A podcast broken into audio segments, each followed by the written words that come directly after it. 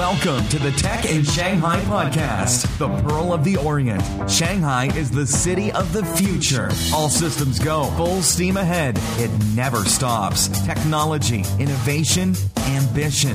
It's everywhere. Join us as we explore this new world and talk to the people making it happen. The Tech in Shanghai podcast. The future is now. Okay, we're back. Welcome, everybody, to the Tech in Shanghai podcast. I am your host, John Vallis, and today we have a very special guest in the studio, Mr. David Chen. Uh, David is the CEO of Strikingly, and Strikingly is a business that I'm sure we'll uh, we'll get into further, and he'll tell you more about. But essentially, it's uh, a, a way, a, very very makes it very very easy to create very attractive, very functional, mobile optimized landing pages uh, for your you know, for yourself, for your business, or, or for whatever. Um, prior to that, however, uh, David is originally from Guangzhou in China. Um, he went to the University of Chicago and studied uh, economics. Um, and he's got a really big resume with a lot of interesting things on it. So, like I said, we're going to get into them. But just as a point of reference for you all before we get going, uh, one of the first ventures David was involved in while he was at university was something called uh, MoneyThink. MoneyThink is a nonprofit um, uh, enterprise started by David and a few other people. And basically, it, the purpose is to spread financial literacy uh, throughout the community.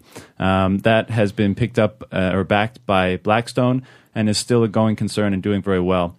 Uh, after that, David was involved in uh, a social enterprise uh, incubator called Excel, um, and he was the director of the fellowship program there. Um, and then after that, he got on the trail towards Strikingly. So, David, sorry if I butchered the uh, the bio there. We'll get more about it in a moment, but thank you for coming on the show. Yeah, thanks for inviting me over. So, David, why don't we start? Like I said, why don't we start from Guangzhou actually? Because we don't have many people on the show that uh, were are, are, native Chinese and then went to the U.S. and then came back and are involved in the startup community. So can you can you tell the listeners, you know, for those people that are not from China, maybe have no China experience, where you're from and, and how you ended up going to university in Chicago? Yeah. Um, so I'm from this city called Guangzhou, and uh, interesting enough, not that many people have heard of it, but um, it's actually the third biggest city it's in huge. China by by population. Right? I mean, every single city in China is like that big by population, but this is actually one of the metropolitan. So grew up in Guangzhou and. Um, after my middle school, um, I always have this dream to like, you know, go to Harvard, right? Like every other, you know, Chinese kid who's like, oh, Harvard, Cambridge. Sure.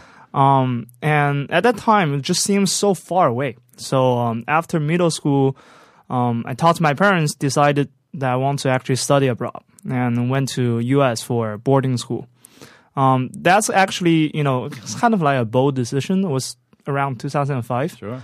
Um, not that many people actually have done it, but um, at that time, just like you sort of feel the urgency uh, for out of nowhere. Um, I did a trip to the U.S. before and also to Europe, but um, in the end, just decided, um, you know, this is a place I really want to grow myself and open my eye. It's sort of I feel the world is a little bit different from how I perceive it. The trip that went to the U.S. Um, so decided to went to the U.S. for high school and then um, you know, went to university um, for econ. Um, I really love the subject of economics, mm-hmm. and um, it's always something that interests me a lot. So I went down that path. Um, but um, you know, interesting. Interestingly enough, I met this group of people who are so inspiring, and um, at University of Chicago, which is one of the most like nerdy school, as you can see. Right. Um, you know, I met this group of most entrepreneurial people. Actually, um, I have um, you know, even to this date, um, you know, compared to many other people I've met, they're just like it's very interesting mix of um, people that I met there who gave me the interest of like going into entrepreneurship, and I started, you know, kind of going down that path, develop MoneyThink along the side. Um, and sort of one thing led to another. Um, started working on startup and getting to the getting to the internet industry, basically. Right. All right, so let's back up a bit. You mentioned MoneyThink, and I think you know this is a really interesting venture, and you did it during your first year in university, right? So mm-hmm. why don't you you know can you describe Money Think a bit and, and tell us what that was what that involved? Yeah. So I mean, MoneyThink was right now is essentially a you know nonprofit organization right. that um, is spreading financial literacy Um, we have the model of like teaching university students to like um, to help local high schools and local underserved communities to understand some basic personal finance Right. basically. Um, and that's a big problem right now. Um, you know, we started originally as a side project. You know, like around that time, social enterprise was sort of like the hottest word. Um, you know, on any U.S. college campuses, even China. Um, and around that time, we're like we we study econ at one of the most prestigious university for that subject. Um, but around our neighborhood, you have seen you can actually see the, the one of the poorest neighborhood in the U.S., which is a very sharp contrast. Um, so, you know, we got invited to actually, you know, tell um, kind of go to this like classrooms in some of the underserved high schools and teach them some of like the university life and something that we have learned um, in college. But then uh, what we realized is that you know these kids weren't really that interested in you know just like oh you know what's your life in college because they can't really you know they can't really feel it Sure. right Uh, they It's might not, not really, not really relevant to them then either, right? They're like, well, yeah, exactly. So they were like, oh, you know, a bunch of like, you know, um, kids who managed to get to one of the top universities, trying to come here and show some, you know, uh, you know, trying to be a volunteer, feel good about themselves. sure, sure. Um, but when we start raising the problem, like when we start talking to them, really getting to like having the topic of, um, you know, how do you make money on the side? Um, how do you handle those money? Those topics start becoming very interesting and interesting also in a way that it's really alarming for us. Um, none of, none of the kids that we talk to have bank account, but all of them, you know, have a side job. So I was always wondering, oh, like how do you spend the money then, right? Um, and it turned out that they will get, you know, a paycheck, cash it out, and buy one of the, buy some of the most expensive stuff that we would not even buy. Right. Um, so the classroom that we went to, every single kid has like you know Gucci, um, you know Louis Vuitton stuff like that. We're like, wow, this is interesting. This is one of the poorest neighborhood with the most like you know luxurious brand Yeah. all over them. And we're like, this is interesting. Nobody understand the concept of like future planning, starting from this financial aspect. So we started thinking about like, um, you know, we started, you know, we, we study, you know, some of the very high level like sub uh, high level concept of economics. Some of the very fundamentals we can definitely help pass it on and teach these kids. So we started teaching them something very very fundamental, such as um, you know the rolling interest, right? The compound interest. We tell them like, oh, if you save like one hundred dollars, you can make like you know one something like one dollar at the end of the first year. They're like, oh, who cares, right? Right. But you'll be like, wait, wait, hold on. But in 20 years, you'll be like this much. They're like, wait, hold on, really? Like, mm, you know, that was interesting.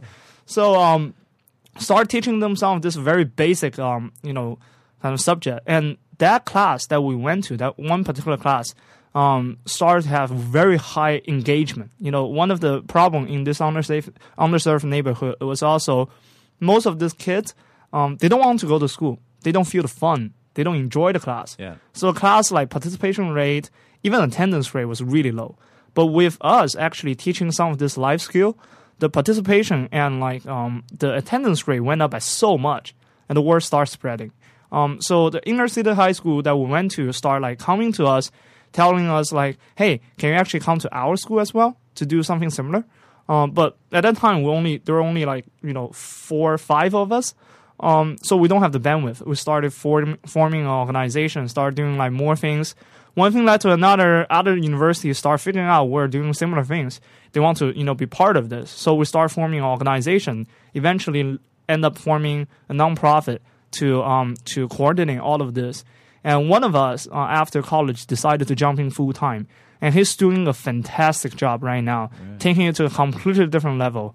Um, and right now, I think you know from last time when I, when I saw it, now as you mentioned, they were they were backed by you know, Blackstone. They were on MTV. Um, they were um, you know kind of recommended by the White House, saying that this is one of the most innovative uh, student entrepreneurship program. And um, now they're backed by an incubator that's backed by Google.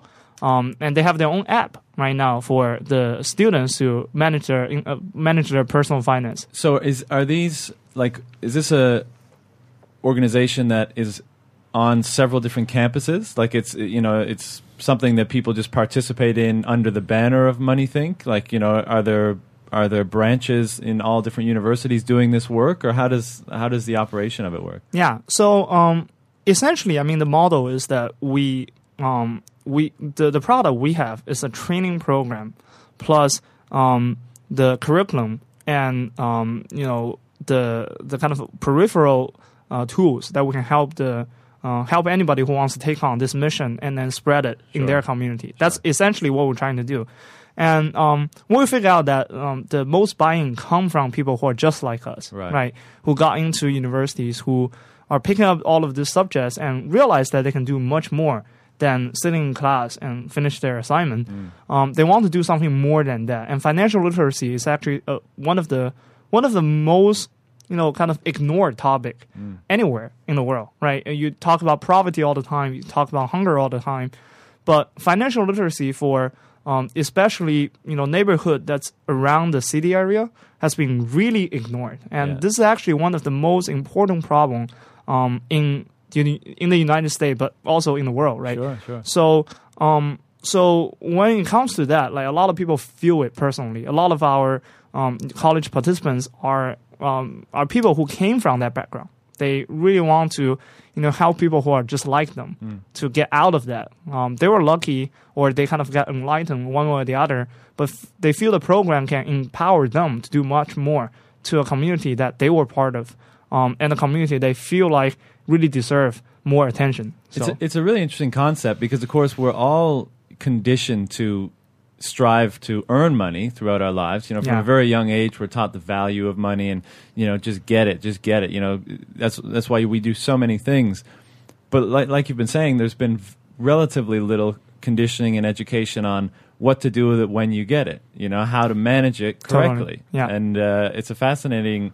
I mean, and, I just love how things like this come about. You know, you guys, it's what you're studying. You end up going to you know a classroom one day, and you find that wow, you know, you know they weren't interested in anything else we were saying. But when we talk about like how do you maximize or optimize the management of your of your money, you know, their ears perk up and they're like, yeah, I'm listening now. Go on, you know, because we want more money or we want to be able to buy more things, and uh, it's just amazing that through through small actions like that, it can blossom into something now like MoneyThink, which presumably hundreds or if not thousands of people are affected by and directly involved in. And uh, you know, in that way, you you begin to change uh, an entire landscape. You can change, you know, and certainly change people's lives.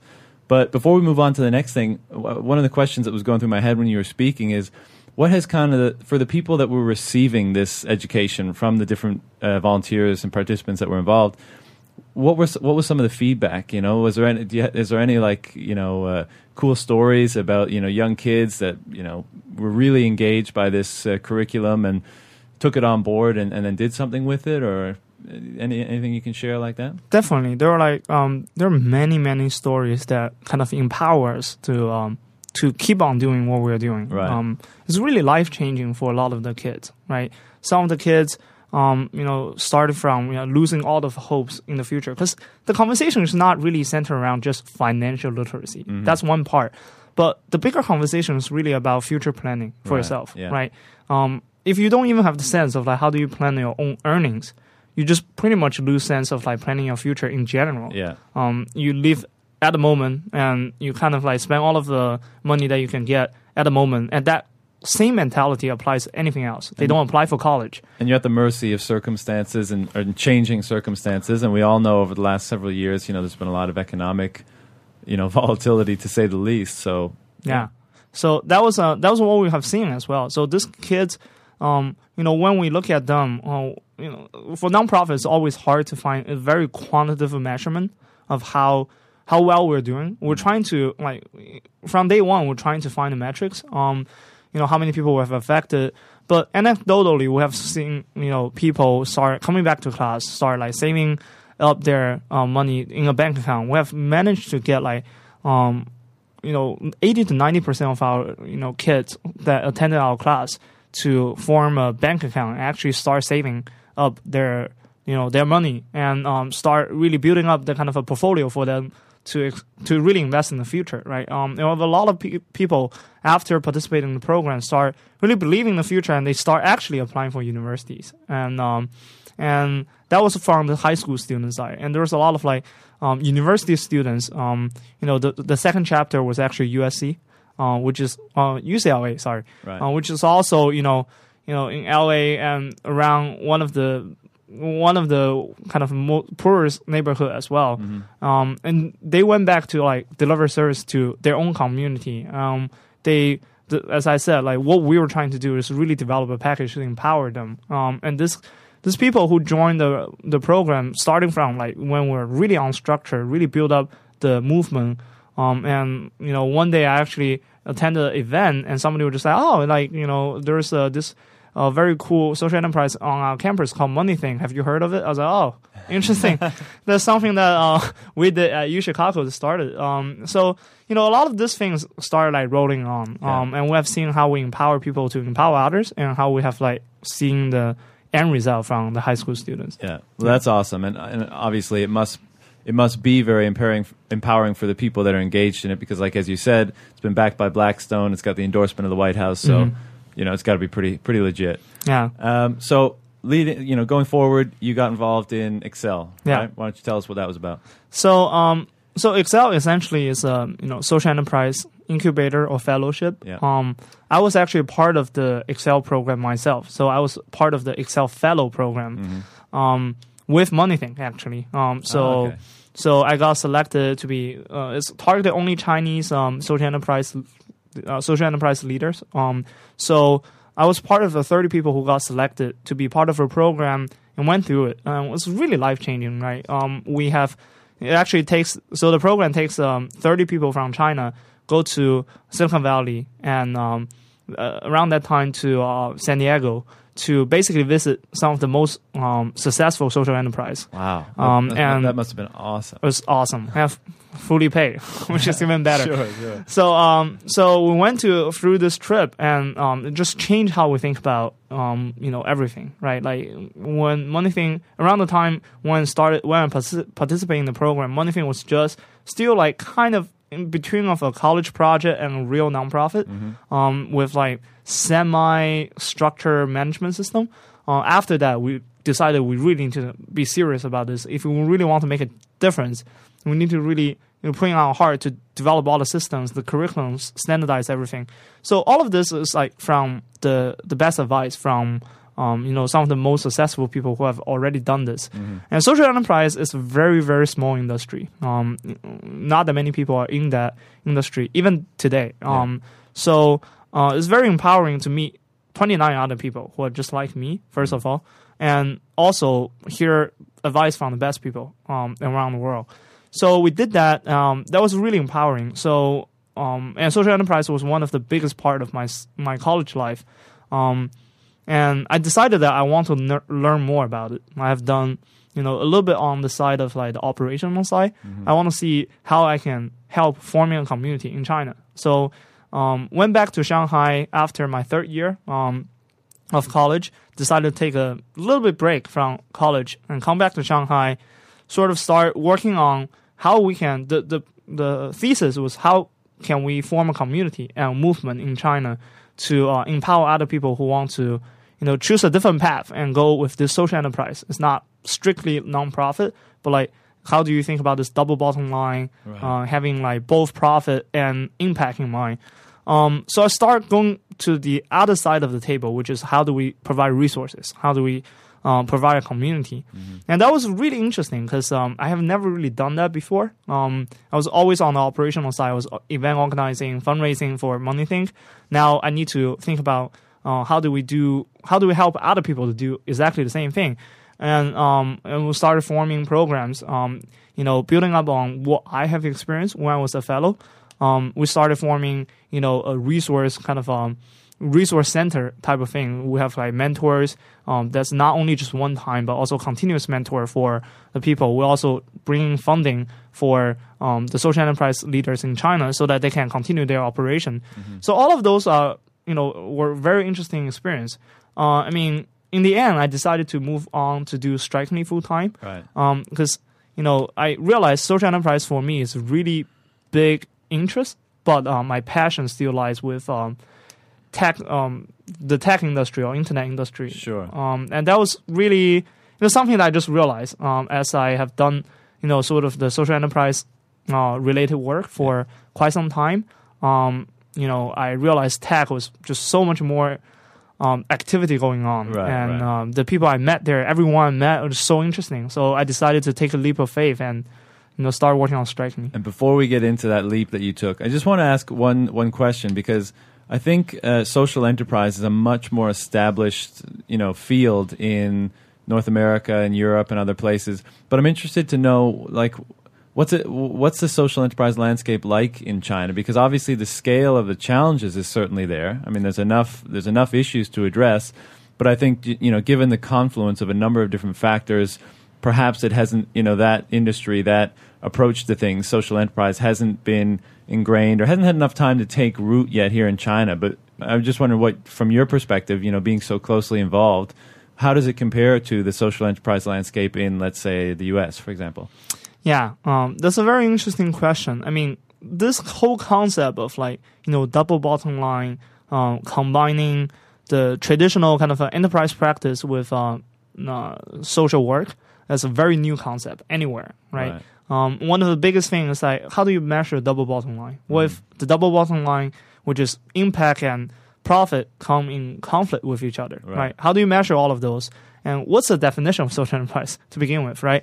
So we took the definition of like, you know, you have to be for profit. You have to actually generate profit. But um, one of the core kind of uh, thesis of your, um, you know, success measurement is the impact. And you have to have some kind of uh, measurement for impact. Right. And that's also a very big thing that's going on. Because right now, when we think about social impact, how do you measure it, right? Like, it's very hard. good like, question yeah Right. You measure 10 people you save by giving food to like 10 people you save by, you know, um, uh, you know, kind of providing water. How can you compare? Like Yeah. this is uh, apple and orange. You can't really compare them. Yeah, So yeah, for sure, quantifying it must be very difficult. I mean, you, c- I think it's an most people can recognize this is a good deed, but how you you know quantify the degree to which a deed is good and, and measure it, like you said, yeah, it must be challenging. it's very challenging. So I guess right now, like when we did it, that was also a challenge. It's everywhere. Um, in China especially, um, Yeah. because you know not only that um,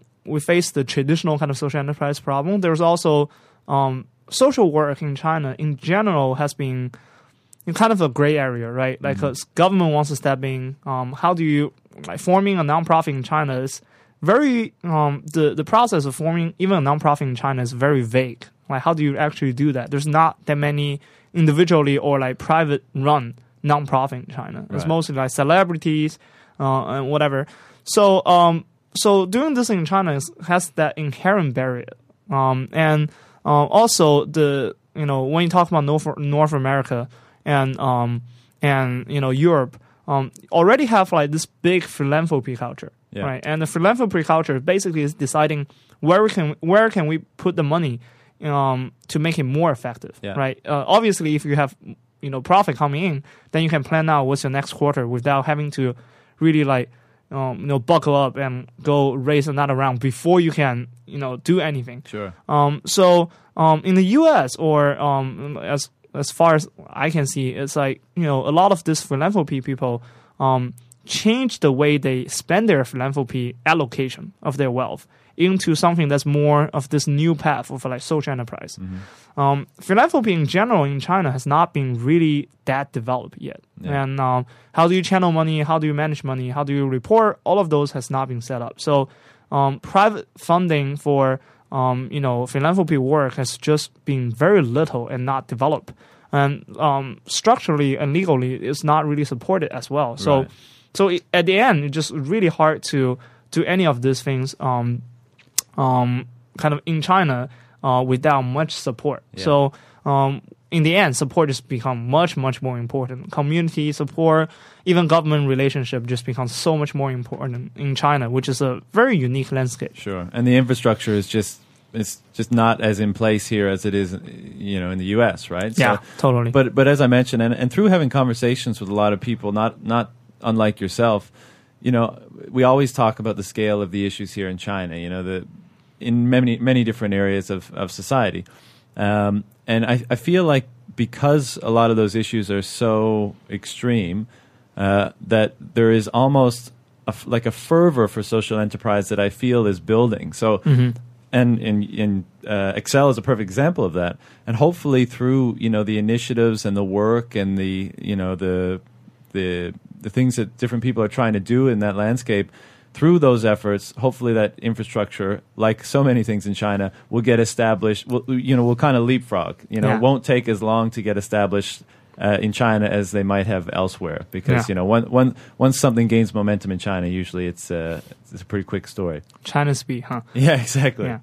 Uh, cool. So that that's that's an awesome initiative, and thank you for sharing that with us. So we're in third year university, uh, and you start working on Strikingly. Is that right? Yeah. Yeah. So, um, I mean, strikingly, it's uh, for us, it's never a straight path. Right. It's actually Is it Um, is it ever? I, I think most most startup entrepreneurs would say the same thing. totally right. Uh, I mean, it just seems like well, overnight success always have like this kind of ten years preparation before Exactly. even happen. Yeah. So for us, um, we, I mean, I was very into entrepreneurship at that time already. So um, I did my finance internship, internship like you know anybody else on my on my campus, and decided that it wasn't really something for me. I mean, it's a really dynamic industry, but just not something for me. So we decided to work on the first startup with actually with my one of my co-founders uh, was from that finance internship that I had.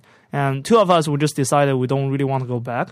So we started working on something and we brought on three other people um, and, you know, somebody who I have always been working with um, in Chicago. I brought him on and we're like, let's, you know, make something. Um, let's do something together. So the first startup we did was actually um, a crowdfunding startup. And, you know, this is actually one of the hottest term right now. You know, if you, if you look around, there's like a crowdfunding startup for everything Sure. right? Um, we did it. Um, the first when we first started working on that startup was around 2010, and 2010 was when crowdfunding as a term just got kind of coined. Right. Um, the, the the term crowdfunding didn't even exist before then. When when did the big players start, like Kickstarter and Indiegogo and them? When did when did they start? That was 2011. 2011. Yeah, 2011, early 2011. I mean, they started. Um, Kickstarter also have a really like rough path. Uh, 2008 was really, um, you know, kind of like their official commencement. Right. Um, but then um, they went through this really kind of, kind of um, really rough path to really get the first like group of people to vouch for them. Yeah. And 2011 was when they have like a couple of really big projects. Um, and that's what took them to the next level Amazing. the the really killer project. Um, so when we started, nobody really know what crowdfunding is. Nobody really care.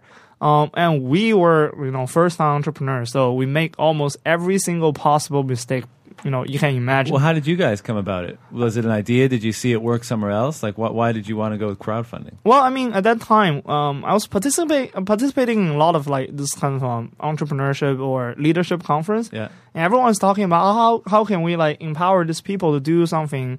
And I was like, hmm, uh, why why can't I just like you know go around ask my friends to help out? If every one of them give me like ten dollars, that would be enough for me to kickstart it. Right. Um, and I was like, oh, why nothing exists like this? And I didn't even know the term crowdfunding. It was sort of just like as I was sitting at the conference when I hear another government program that's you know putting together like another five million dollars to support entrepreneurship. I was like, ah, you know, it's so cliche. How Right, can you really move the needle? You can't really move the needle. yeah. Um, you can't really always raise like another five million and then like dump it in, and then the process of applying for it just so complicated.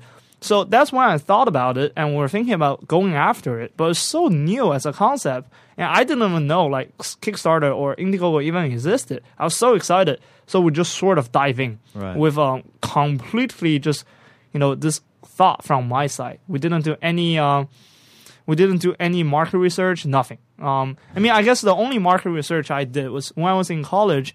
I was um, I was in charge of um, I was VP of student government, and um, my one thing I was in charge uh, in charge of um, was the funding committee um, on campus, and um, every single week on you know Tuesday night we'll review uh, quite a number of funding proposals from different student student organizations asking for funding to do different type of things, different initiative, Yeah. and we really never really have enough uh, funding for them. Um, so that's kind of like the only market research and market understanding we had. One mistake, one classic mistake was that we never really went out and talked to users. Right. So we sort of just went with it. We're like, this is great. This is like the next thing. We're, we're gonna make it happen.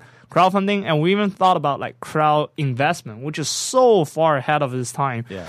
um, which is just immature, right, at the time. So we started thinking about that and we started going after it and we went to start doing it and we make a lot of mistakes. We didn't talk to users. We our iteration process was so slow. Um, we spent like about two, three months to build the first iteration and then another five months before we right, five months before we kind of quit, right? Like uh, the second iteration never really came up. Um, and even though we used it, we have some initial success. We used it to uh, to kind of we partner with student government, which is something that I was running.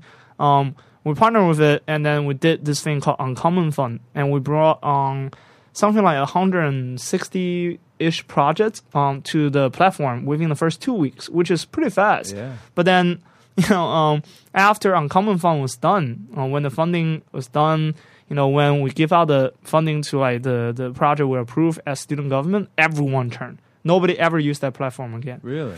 Um, and that was very interesting learning for us. We're like, oh, maybe, maybe it's because we don't have the funding part or figure out yet. We need to do that. But the honest, you know, like in the end, when we started talking to users, the interesting thing that we found was that none of them really need funding. And that was really ironic, right? When I talk to a user, just imagine the conversation goes like, hey, you know, you're on this platform. It's called JoinStart. Um, how can we help you get funding? And the conversation, the answer I would heard from every single one of them was like, "Oh, I don't need funding." I was like, why would you get on a crowdfunding platform if you don't need funding? That doesn't really make any What- sense. What was the answer? They're not looking for funding. They just did. They want to be funders, or what, what were they? so. I mean, the answer was they were like, "Oh, well, we don't have a way to present ourselves, right? Like, if this is sort of the only thing that I can use to put my put put any information about my project online, so I can share it around." Ah. I was like, "Oh."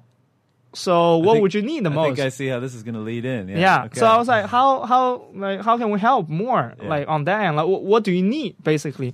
They're like, oh, if you can make the profile of our project much better, right. then uh, then that would be fantastic. I was like, what about the funding piece? Uh, yeah, that would be good, but you know, it's kind of like they brush it away. They're like, don't care. Yeah. And this is not only for one person. It's actually from almost everyone I talk to after you know, like close to the end of um, our first startup, which is about eight months that we're running it. Close to the end, we first started talking to um, to our users, and that's what we realized. So um, when we talked to them, we got that you know none of them really need funding. So we started talking about, hey, so it's really a marketing problem, really about presence. Um, how can we do anything to help out? And around that time, this thing, this one concept called one page design start to surface. If you search one page as a trend on Google, um, the keyword uh, started around 2011 summertime, and and we're like, wow, this is easy. If we can allow people to edit exactly what we are seeing, exactly like we just see this one page, we ask them go there, change every words, change every picture. That would be fantastic. That would be that. That's it, right? That's all I need. Right. And I was student government, you know, kind of um, I was in charge of the funding committee. And when I, you know, think about this again, um, from the funding proposal I received, the first, um, you know, funding the the first criteria that we received the most is free food, and right after it is building a website. Right. Um, and I was like, wow, that's actually what I needed the most when I was in when I was uh, like on campus. I needed it for, you know, um, uh, my own campaign when I was running for student government, Yeah. for events, for my personal website, whatever. And I always have this one person I went to, um, but you know, it's just so annoying having to, you know, go back and forth. I have to ask him for his time, buy him coffee, obviously, and um, trying to really, hey, can you build a website? When is it done? And he hated that process. I hated pro- uh, that process. And this person eventually ended up being my co-founders, working on Strikingly with us. So um, it's a really painful process, and we realize there's nothing in the market for one of the most fundamental problem on the internet, which is how do I even build a website? Yeah. Right? Um, that has just not been democratized. I, I think one of the, the main w- one of the interesting things uh, to observe, you know, throughout the the evolution of the internet and people's interaction with it, is that you're right. You know, for so long it was, or prior to now, and now this is changing, and, and strikingly is obviously involved in it, but you know, to to engage really, to have a creative impact on the internet and tech in some way, you had to have a certain technical skill set, right? And it was almost off limits to you if you didn't know how to code or know how to design and all these different things.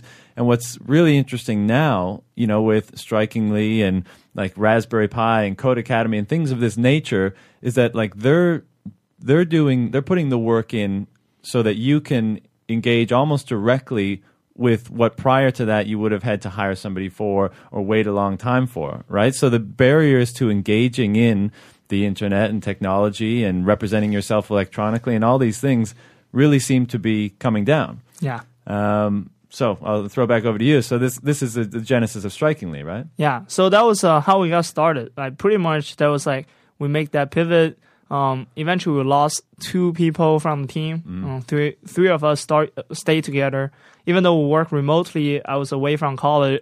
Uh, college and went back to Shanghai. I was working on this thing. Strikingly become a part time like side project. Right. So you, Um, di- you didn't have to jump all in at, at once, right? You, you said oh, you and the people who were going to keep working on it were like, let's keep it alive, let's keep chipping away. Yeah. But we're not ready to, you know, jump in with our clothes on yet. Yeah, I mean, we were thinking about that, right? I mean, when before I jump into this whole startup, when you think about startup, all of this movie and all of like you know social network, whatever, you think about oh, drinking all the time, pool par- pool party, right? And uh, you talking to investors, talking to like people who are just like such a baller. You'd be like, oh, so amazing. You fantasize all of this like startup life. And is that what you were doing? Well, I mean, we, we talk about it a lot of a lot of time on this show, and we all you know sometimes we drop statistics like, well, in fact, you know the the average liquidation event for a startup is about seven years, you know, and pe- and people don't really look at it that way. They think started up in my dorm room, two years later I'll be a millionaire or, or, or something like that, you know. yeah, like every almost everyone that we knew, um, like especially on campus, fantasize this whole process. Right. And um, I mean, even now, like when people join start a company, they will think about, oh, it's having fun. I mean, it's so much more about getting stuff done than having fun, right? So, um, so we didn't have that concept. I mean, I sort of like start realizing it when my daily routine becomes like go to the grocery store, buying food for my co-founders, uh, cooking them lunch, cleaning the house.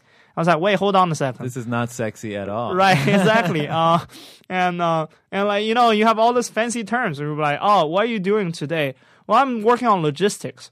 What what's logistics? Well, going to the grocery store, buying like, you know that like that salmon for dinner, right? Like you, you kind of like start talking about those type of things, and um, we start realizing it. And you know, uh, unfortunately, two of the um, initial team realized that that wasn't something for them. Sure. So they they st- wasn't something for them at least for that time. Yeah. So they decided that you know they want to not be part of it after.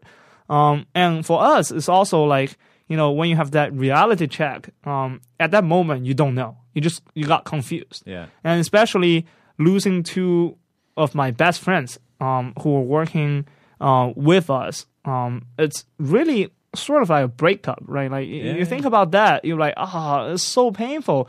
Like um, you were best friends, and now you have this one weird thing that you experience, and you kind of part ways. Yeah. And no matter how friendly that part way is, you, you just feel like there's always this one thing that's between you and him. Um, even like that was something that I have to learn to get used to. Sure. So um, you know, we we decided that we want to take some time off. Like let's let's see if we really want to do this. Everybody. Everyone. Okay. Um, so two of them left. Um, three of us we're still working on Strikingly, but um, I was in Shanghai working on Excel. Yeah. Um, one of my co-founder went to uh, Hong Kong work with uh, a finance firm, Mm-hmm. and then the third one was still finishing college. He was my classmate. So we decided to do that, and um, but we still kept Strikingly alive. You know, every single day we'll be like working, finishing our daily work, and then we'll do this like three-way Skype chat. Uh, I was in Shanghai. My co-founder was in like you know uh, Chicago and um, and Hong Kong. And sometimes we'll just like keep the Skype on, um, and you hear the noise from the other side, and nobody's talking, but you just feel good because you feel like somebody's Still working on the other side, Yeah, right? yeah. Um, and that was a feeling we just really never really we we never want to let go of that feeling of like being able to work with people that you really admire, Yeah. that you want to um, just um, make an impact with them. Um, so we kept on doing it, and another thing that kept us kind of you know going with um, what we were doing is that with Strikingly we launched our sort of first landing page, um, you know, August 2011, and after we launched that landing page, n- not a line of code behind it. But we're sort of just faking it. That was when like this whole lean startup methodology started to kick off. Yeah. Um, so we launched a landing page, which is something that you can create with Strikingly right now, um, very easily. but like before, we have to hard code it, like do everything ourselves. But our landing page literally says, if you want to create something like what you're looking at right now, um, sign up. Like we don't even know how to describe it. Like website, one pager, landing page. How do I describe? it? Don't know. So we, instead, we just like, oh, you, like look at this. This is what you can create and sign up if you want to. Um, within about two weeks, we have about 800 people sign up, and that was actually surprising. That's more than we have ever gotten in eight months from the first startup that we put like, you know, hearts and souls into doing. Sure, sure. Um, and that was interesting. And Did um, you promote it any special way? Or No, how- we just get it shared out there. You just launched it and share it on Facebook. That's it. That's the only thing that we did. We share. I share it on Facebook. We share it as a way of like, oh, we're working on this project. We have been working on this project. You know, it's launching soon. Right. Check it out. Let us know what you think. Well, in fact, we only spent like you know a day or so kind of putting that landing page together and then rolled it out. So um, you know, but the 800 people really gave us some faith in what we're trying to do. Um, there's some market demand that you can sense. Um, so we launched our version 1.0 about a month after we launched the, the landing page, um, which is pretty fast, but the product really sucked. Everyone hated it. We launched it to about a hundred or so people on that 800 people like beta tester list yeah. and um, every one of them hated it. They were like the best. Like, it was to a point that the best feedback I can got uh, I can get from them was um, just redo the whole thing. like how can you roll out something like this? It's so ugly. It's like to a point that I can't even imagine somebody is like able to roll out something that's so bad. We're like, uh, okay. So we went back. We Oh, so what, what's your response to when you get feedback like that? Because you know, it's it's when people hear it, it's easy to listen to it and say, "Yeah, I just let it roll off my shoulders," and then we went back and iterated again. But when you put it in the context of something you've been working on, you know, not full time, but something that's been a passion, a project for you and, and your co-founders for quite some time.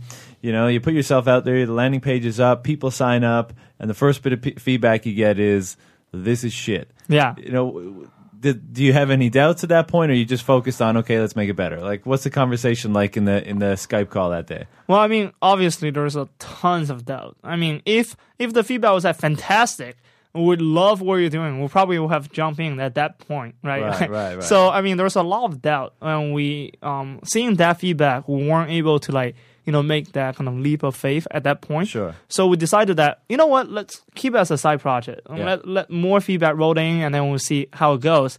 Um, it hurts a lot when something you feel like, oh wow, it's great, and people was like, ah, you know, um, and um, and you know, at that point, we decided that let's keep it as a side project. We were taking a break, so for about two or three months, we didn't really do anything.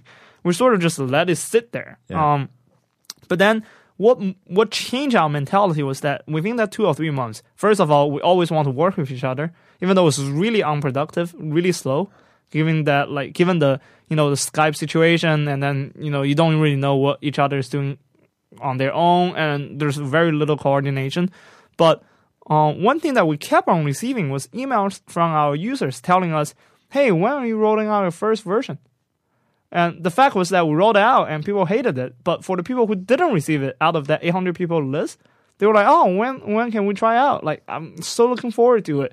You said that it's going to launch soon, but you didn't." right And so at that point, we're like, uh, I guess we have a second shot, I guess. so, um, so we get together again. We start putting together, you know, the second version of it, which we call Strike Me 2.0. And with 2.0, we launch it to, um, to another group of people, um, you know, uh, on that list. Yeah. And we're like, oh, let's launch it. Let's see how it goes. We'll make a lot of improvement, uh, fix a lot of bugs. Um, and out of everyone who tried it out, only one person used it extensively, but he was so passionate, so passionate. This one user, this one guy from Morocco, a high school student. No way. Yeah, and we're like, it's amazing. we're like, oh, awesome, product market fit, right? Like you have this one user, you're like, oh, product market fit, great, fantastic, we got it. Everyone else was like, man, you know, uh, well, mm, still not good. It's better, I guess. We received some feedback, but still, people were like, ah. So we have that one user though. He was just like, "Hey, I, I love the product. This is the best product I've ever tried in my life. And, like you guys are gonna be huge. You're like you kind of like with that with with that coming in, you have that kind of a bias filtering system. You're like, oh, this is product market fit. We got it. Yeah. So we applied for Y Combinator with that traction. So we call one user using it. Um, so we applied for Y Combinator that time. Uh-huh. We um we um kind of um, got to the final round. we actually flew to um to Mountain View for the final round interview. Um, and uh, we, we thought that we did like fantastic. The interview was ten minutes, but kind of extended a little bit. We're like, oh, they really love us. And um, after that, we actually went to celebrate, uh, eating like sushi buffet. We're like, oh, great, we definitely got in. And um, we put our cell phone on the table, saying that, uh, thinking about like we're gonna receive a phone Call call very soon. Um, but then we end up receiving an email saying that, oh, sorry, we didn't accept you guys. And, you know, there's still sushi on the table. We ended up just like, uh, looking at each other. Run Uh, out on the bill. Yeah. And just so for everyone who's listening, Y Combinator, for people that don't know Yeah. what, what Y Combinator is, uh, Y Combinator is, is the first, if not the first, certainly the most successful, most popular, most well known accelerator program. And for those people that don't know, an accelerator program is basically typically about a three month uh, program held you know it's a it's backed by usually an investment company or the program itself has an investment arm. And basically what they do is they take a bunch of applications a bunch of different teams ideas etc uh, and they select them based on a number of different criteria. And then during that three months they're all in the same location and they're working with mentors with other entrepreneurs with people that have certain experience in legal and finance and str- strategy and business development all this kind of stuff um, and then at the end of the program, the idea is to accelerate. That's why it's called an accelerator. Accelerate the business. So bring you from you know an, an MV, MVP potentially an idea stage to something that actually has users and is a going concern and it, you know really sets you up to to the idea is to set you up for success and then of course they they invest a small amount in the in the companies and take part part ownership and what happens from then on uh, is up to fate but for, certainly for Y Combinator some big uh, companies that have come out of there, like Dropbox, Airbnb, uh, Stripe, Heroku. Stripe, Heroku. Yeah. Uh, so there's some really, really big companies. I think on their website they say that the the valuation of graduates is something like thirty or forty billion dollars. Yeah. So it, it's you know now accelerators are very common all over the world. There's actually you know there's one here in Shanghai. There's a, a couple more in China. Um, but Y Combinator, Y Combinator was the one that kind of blazed the trail for everybody. They set the they set the structure, and they are generally thought of as the most sought after accelerator program. And actually, I wanted to ask you: Did you guys apply to any other programs, or did you have your sights set on Y Combinator? when we first applied, we only applied for Y Combinator. Uh, later on, we sort of used a similar application um, for a couple, a couple other um, you know uh, incubator program. Yeah. Um, you know, after we failed Y Combinator, um, but wasn't really something that we really intend to do. It was sort of like, oh, you know, I have time, let's do it, right? Right. Um, um, but you know, Y Combinator was was there's some kind of um, I guess I trust karma, karma a little bit here, or like fate. Right. Um, you just have that click.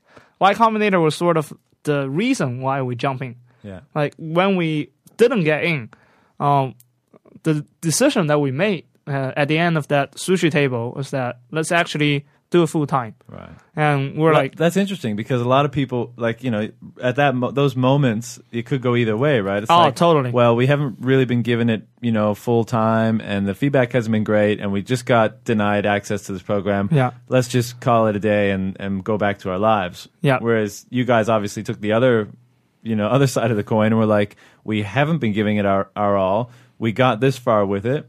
Maybe if we dive in head first, we'll have more success. Yeah, something like that. So that's basically what we were talking about. I mean, my, one of my co-founders was like, the fact that we didn't get into Y Combinator made me want to work on this more, and um, and that was kind of our thought process. And going back to you know, well, you know, the point I raised before, which is I just, you know, I I would regret a lot not like missing the chance of working with two brilliant people that I really respect and cherish as both friends and partners. And um and I, I feel like they feel the same way. So that's kind of the reason that we jump in. And that became one of the most, you know, um the most educational experience that we ever had, which is we got rejected. So the second time we applied was really, you know, at that time we're like, let's finish the loop, right? Let's close the loop. Yeah. Let's kind of uh, you know, finish out what we have not finished. Um, let's apply for Y Combinator again, see what they think. Um, at that time when you know we jumping full time, we have traction. We're already kind of like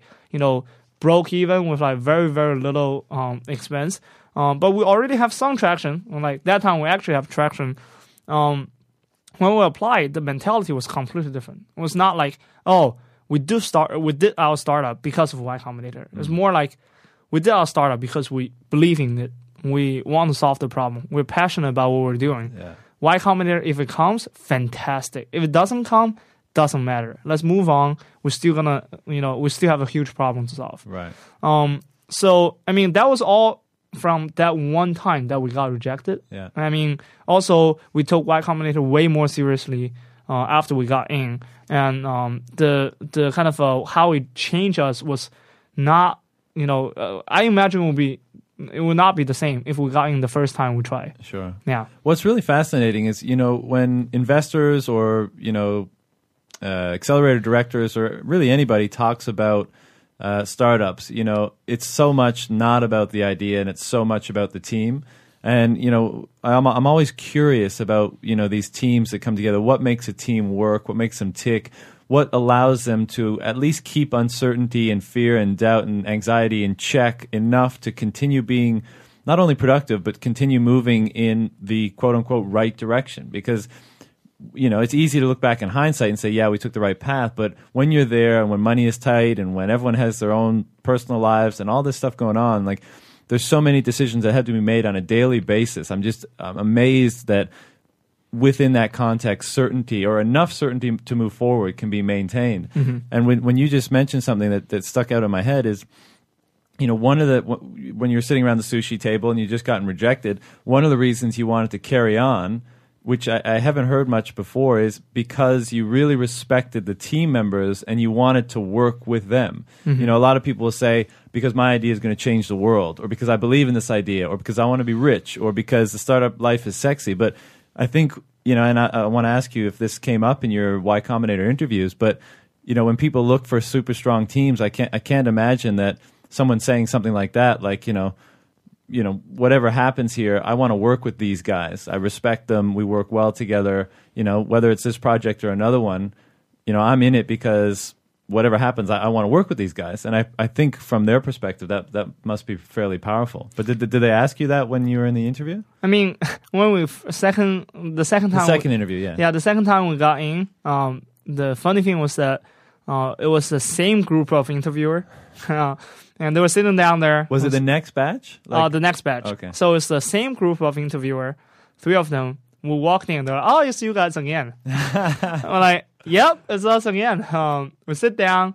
Obviously, the mentality was pretty different. So they were asking pro- uh, questions instead of trying to sell ourselves. We're just like, you know, this is what we're doing. We're really passionate, whatever. So I mean, the way we presented ourselves was different, but you can definitely see, you know, um, when they saw us the second time. Um, I mean, if a startup got rejected by Y Combinator, decided not to continue, um, and you work on a startup pretty much just for Y Combinator or any of the incubator program, it's going going to fail at some point, right? Yeah. I mean, if you just think about that, that's it's one of the small like roadblock um, that you're gonna face um, out of many that's coming up. So if you um, if that's one thing that stop you from continuing, um, that's already a filter Yeah. to like um, to to getting to uh, Y Combinator the second time. So the fact that we didn't give up was already first plus, I guess. Um, and obviously, Y Combinator look at people much more than even any other incubator program. You can Right. apply with no idea.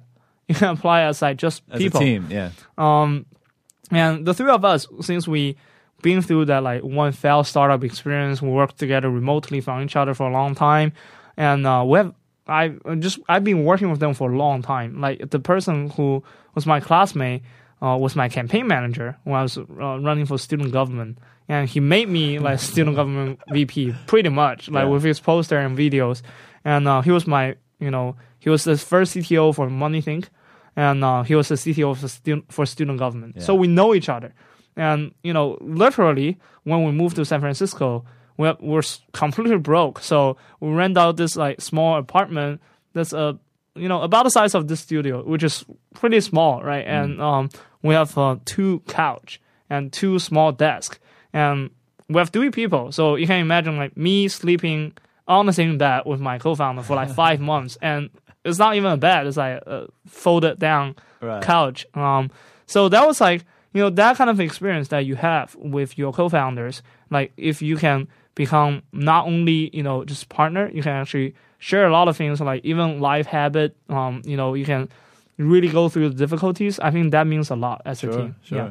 So when when you went in for the second interview, I mean, w- what was it like going to Y Combinator? Now, I might be dorking out a bit here, but you know, for a lot of people, Y Combinator is a huge deal. You know, if you're a startup, if you've been working on it, like if you get to the interview stage, I mean, it's it's big. You know, can you can you walk me through like what it's like going to their their office, their headquarters, and being in you know being in they're in San Francisco or Mountain View? Uh, Mountain View. Mountain View. Yeah. Being in Mountain View and just being in that environment because you know there every you know everybody you meet is doing some kind of startup and there's so much buzz around it. Like, what what's it like walking through the doors? Is it is it amazing or is it pretty standard? Okay, I'm going to go in here. I'm going to talk to these guys and they're going to say yes or no.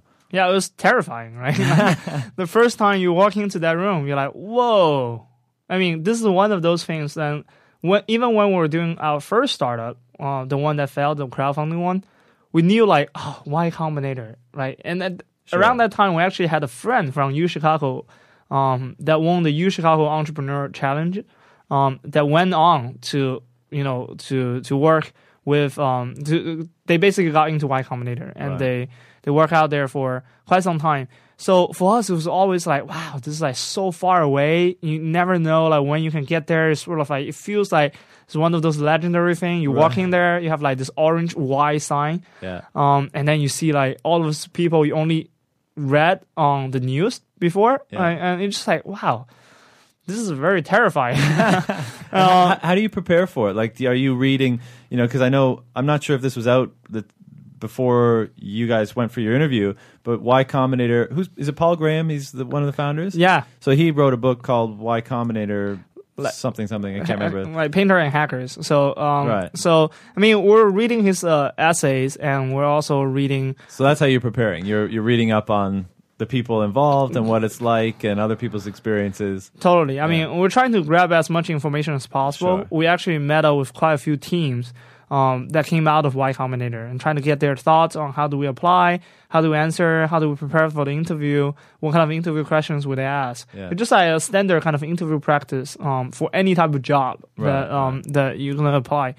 Um, but it's just much more terrifying since like you're you're presenting something. It's not presenting my resume. It's presenting something that you know you have basically created Your, your heart and soul kind yeah, of. um, and and just it's pretty interesting. I mean, but at the same time, it's very um exciting. It's super exciting being there, and everyone around you is working on something new. Right. Right. That's just amazing. It And- must be an awesome environment to be in. Fantastic. But, what I'm wondering for a lot of people, because of kind of what Y Combinator has become, is there a danger, or did you notice while you were there, or even for your own team, was there kind of like in the even the, the back of your mind, you know, your your your conscious brain wouldn't allow you to think this totally, but is there kind of the idea that like if I get into Y Combinator, like I've pretty much made it, you know, because so, so many successful companies have come out of there. You know, you just feel like if I can just get in, then I'm then I'm set. Is there does that kind of flow through your mind? you totally see that. I mean, for us, less so Right. because we're always the underdog, and we got rejected once. Yeah, yeah. So, right. So, um, so when we got in, our mentality was a little bit different. Yeah. I mean, regardless of what Y Combinator do to us, I mean, we, we're still gonna carry on the daily operation and whatever we have been doing. And it's not easy, and we have been doing it for like you know five months before we apply for Y Combinator. We know that life is gonna be different, but uh, at the same time, you're gonna you know life is mostly the same. It's just Right, like the right. way that you see it, perceive it, how do you do it is different. Um, so when we got in, my you know definitely a lot of the uh, people that we have met, not only Y Combinator, 500 startup, you know, Techstars. Um, when you got got in, it's sort of like, oh, I got into the Ivies, right? Like, Right, you know, right, I got right. into the Ivy League school. You know, investment banking is gonna throw me an offer, uh, offer, Yeah. and then uh, I'm gonna be like super rich. Like, you know, five years out of after college, I'm gonna retire, right? That's what you think about. Sure. And Y Combinator is the same thing, right? Um, you know, even even with that mentality, we still think like, wow. So now investors from Silicon Valley is going to throw money at us, Right. right? And um, We're going to be up on this pedestal no matter what happens. At demo day, there's going to be so many influential people there. There's going to have to be somebody that's interested in what we're doing. Exactly. That's kind of like what you see, but we knew it's not going to be easy. Sure, and especially given that, I mean, and also the mentality was a little bit different given that when you're in, you have seen a lot of other startup that's fantastic, right? Um, all of a sudden, you're not, you know, I mean, from not making Y Combinator to making Y Combinator, now you're in a different level of uh, competition in a sense. Right. So you're seeing like all these other amazing people working on amazing projects. Um, all of a sudden you'll be like, wow, we're We got to still on the dock, right? Yeah. you know, it's kind of like you go into Harvard, you walk around and be like, oh, everyone's from Harvard, right? Like, Everyone's super smart. Exactly. Yeah, yeah. Uh, everyone's like, you know, gonna, uh, you know, everyone claim that they're gonna be president one day. So it's the same thing. Uh, you got into Y Combinator, everyone's amazing. It's such a fascinating uh, dynamic, and I want to hit on it in one sec. But after the in- the second interview, Yeah. So first of all, did you guys feel like you nailed it, and this time you were going to get it? And were you at? A, did you go back to the same sushi restaurant, or like, how, what was the moment when you guys found out you got in, and the reaction? Yeah, we, we, we definitely went for sushi that night. you have to close that loop. Um, so uh, that was actually the most expensive dinner that we had, uh, like in five months that we were in San Francisco. I guess we, I remember we spent about like sixty three dollars for sushi uh, for three of us. It's actually honestly not that expensive. No, it's not But bad. then you can imagine, uh, like usually our meal was like we cook a bunch of rice and then we bought a lot of sauce and just like mix it together. And, Oh like, man, um, sounds awful. yeah, for five months. Um, and I was the cook, so it's even more awful. Um, um, and but like you know, the day after we did the second interview, um, was um, we knew, like first of all, the interview didn't last long. Within the first three four minutes, the interview part of it was pretty much done. They're like, oh, what are you working on? Who are you targeting? Where are you? Like, what kind of uh, what status do you uh, are you guys on right now? Like, what kind of things you are doing? What are you planning to do? That part didn't really last that long. The second part was pretty much they were like, mm, how can we help you? So when we get into that stage, we sort of get a sense of like, this is not so much of an interview anymore. It's more of a conversation. Right. And we honestly still don't know whether you do well or not because every single day uh, they only pick like you know um, you know a number of the startup. So you still the chance of you getting in is still pretty small. Yeah. Uh, so for us, we're like, oh, maybe they do it for every single startup. So uh, we went back. What we decided to do is like we we finished what we want to do. Uh, we did what uh, you know we came here for. It. We presented ourselves. We did it again, and we made to this stage again. So we went back. We're like, let's not talk about it. So we went back. One of my co-founder went went to bed. Uh, immediately, just like oh, so tired. Um, and two of us were just like you know playing video games, and watching video, uh, watching you know some movies online. Basically, just like mm, trying not to think about it. Sure, Uh, obviously, you're still nervous. We knew we are gonna get a phone call or an email that night. So I was this time I didn't put my phone on the table. I was basically refreshing email all the time, um, and trying to see when do I see the rejection letter. Yeah. Um, but then, um, you know, my co-founder received a phone call um, around like 6 p.m. ish. Uh, I was actually on conference call with somebody else at the time, and they were just like, you know, waving their hand, telling me. I was like, oh, I, I sort of know what's going, what what happened. Um, so we got in, and the funny thing was that the co-founder, uh, one of my co-founders, the one who went to sleep, um, he went to sleep again after he heard the news, and he woke up He was like, wait, I just dreamed like we got into Y Combinator. But like, uh, that wasn't a dream. We actually got in. I was like, really? That was that was not a dream. Like, there was it was that kind of uh, excitement that we had. That um, must have been awesome. How many how many people get accepted into each batch? um, our batch was relatively small Yeah. um, compared to the other batches um, before and after us. Um, it was about fifty. uh, 50, I remember. Um, so yeah, fifty teams. God, man, go like when you finally go in and get set up on site. Fifty, you know, you're all together, right? yeah. 50 teams of like super motivated and like you know bright and creative people. Must have been it must have been amazing. Yeah, like one of the team, the co-founders, all of them were just high school graduate. Think about that. And the moment they closed their big Series A, the person turned 18 or 17. Oh my god. So you'd be like, you're working with like people who are to that level, right? Yeah, yeah. And there are uh, there are people who just like every one of them is fantastic. Um, there was a crowdfunding, there were quite a number of crowdfunding startup, and one of the co-founder of a crowdfunding startup, he helped he helped draft the the law for crowdfunding. So you'd be like, whoa, like like all of, everyone there was superstar. Is there much time to like interact with all the different teams and create those networks and friendships and stuff, or is is it just so much work to be done that you not much time to do it? we definitely try to make time to Yeah. um to get to know each other and it was um it was a fascinating experience um because you know it's it's like when you go to a good university from high school you feel like oh you used to be me against the world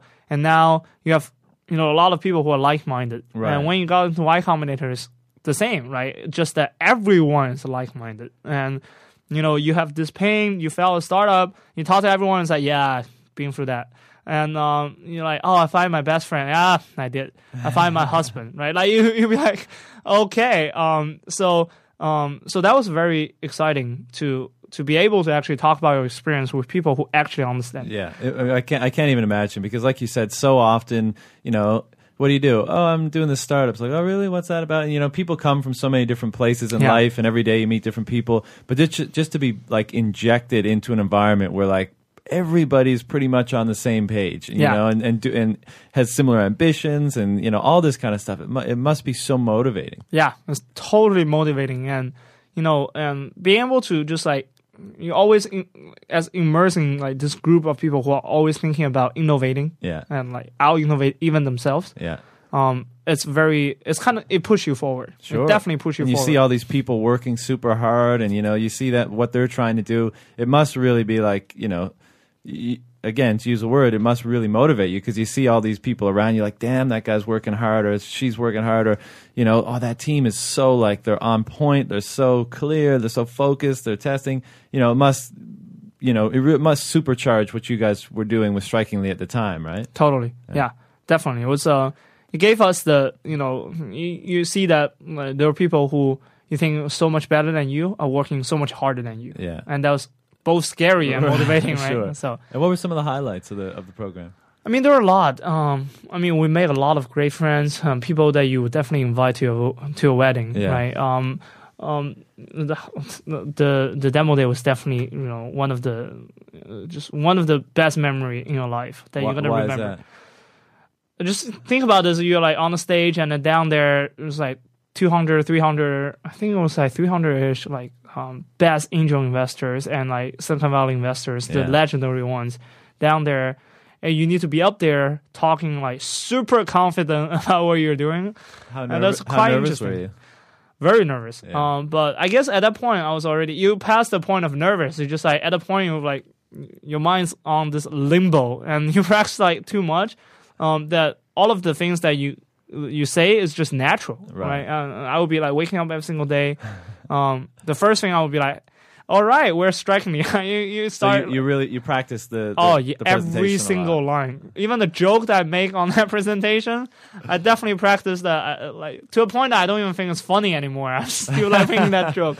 You know, it's uh, it's that feeling. But um, um, but you know that that's one of That's those memories. takes. Yeah, that's what it takes. So, I mean, we could talk about the program forever, but we, you know, we we, we got to move on. So, but with the demo day, did you guys have, uh, you know, interested investors after that, or what? What was the what happened after the program ended?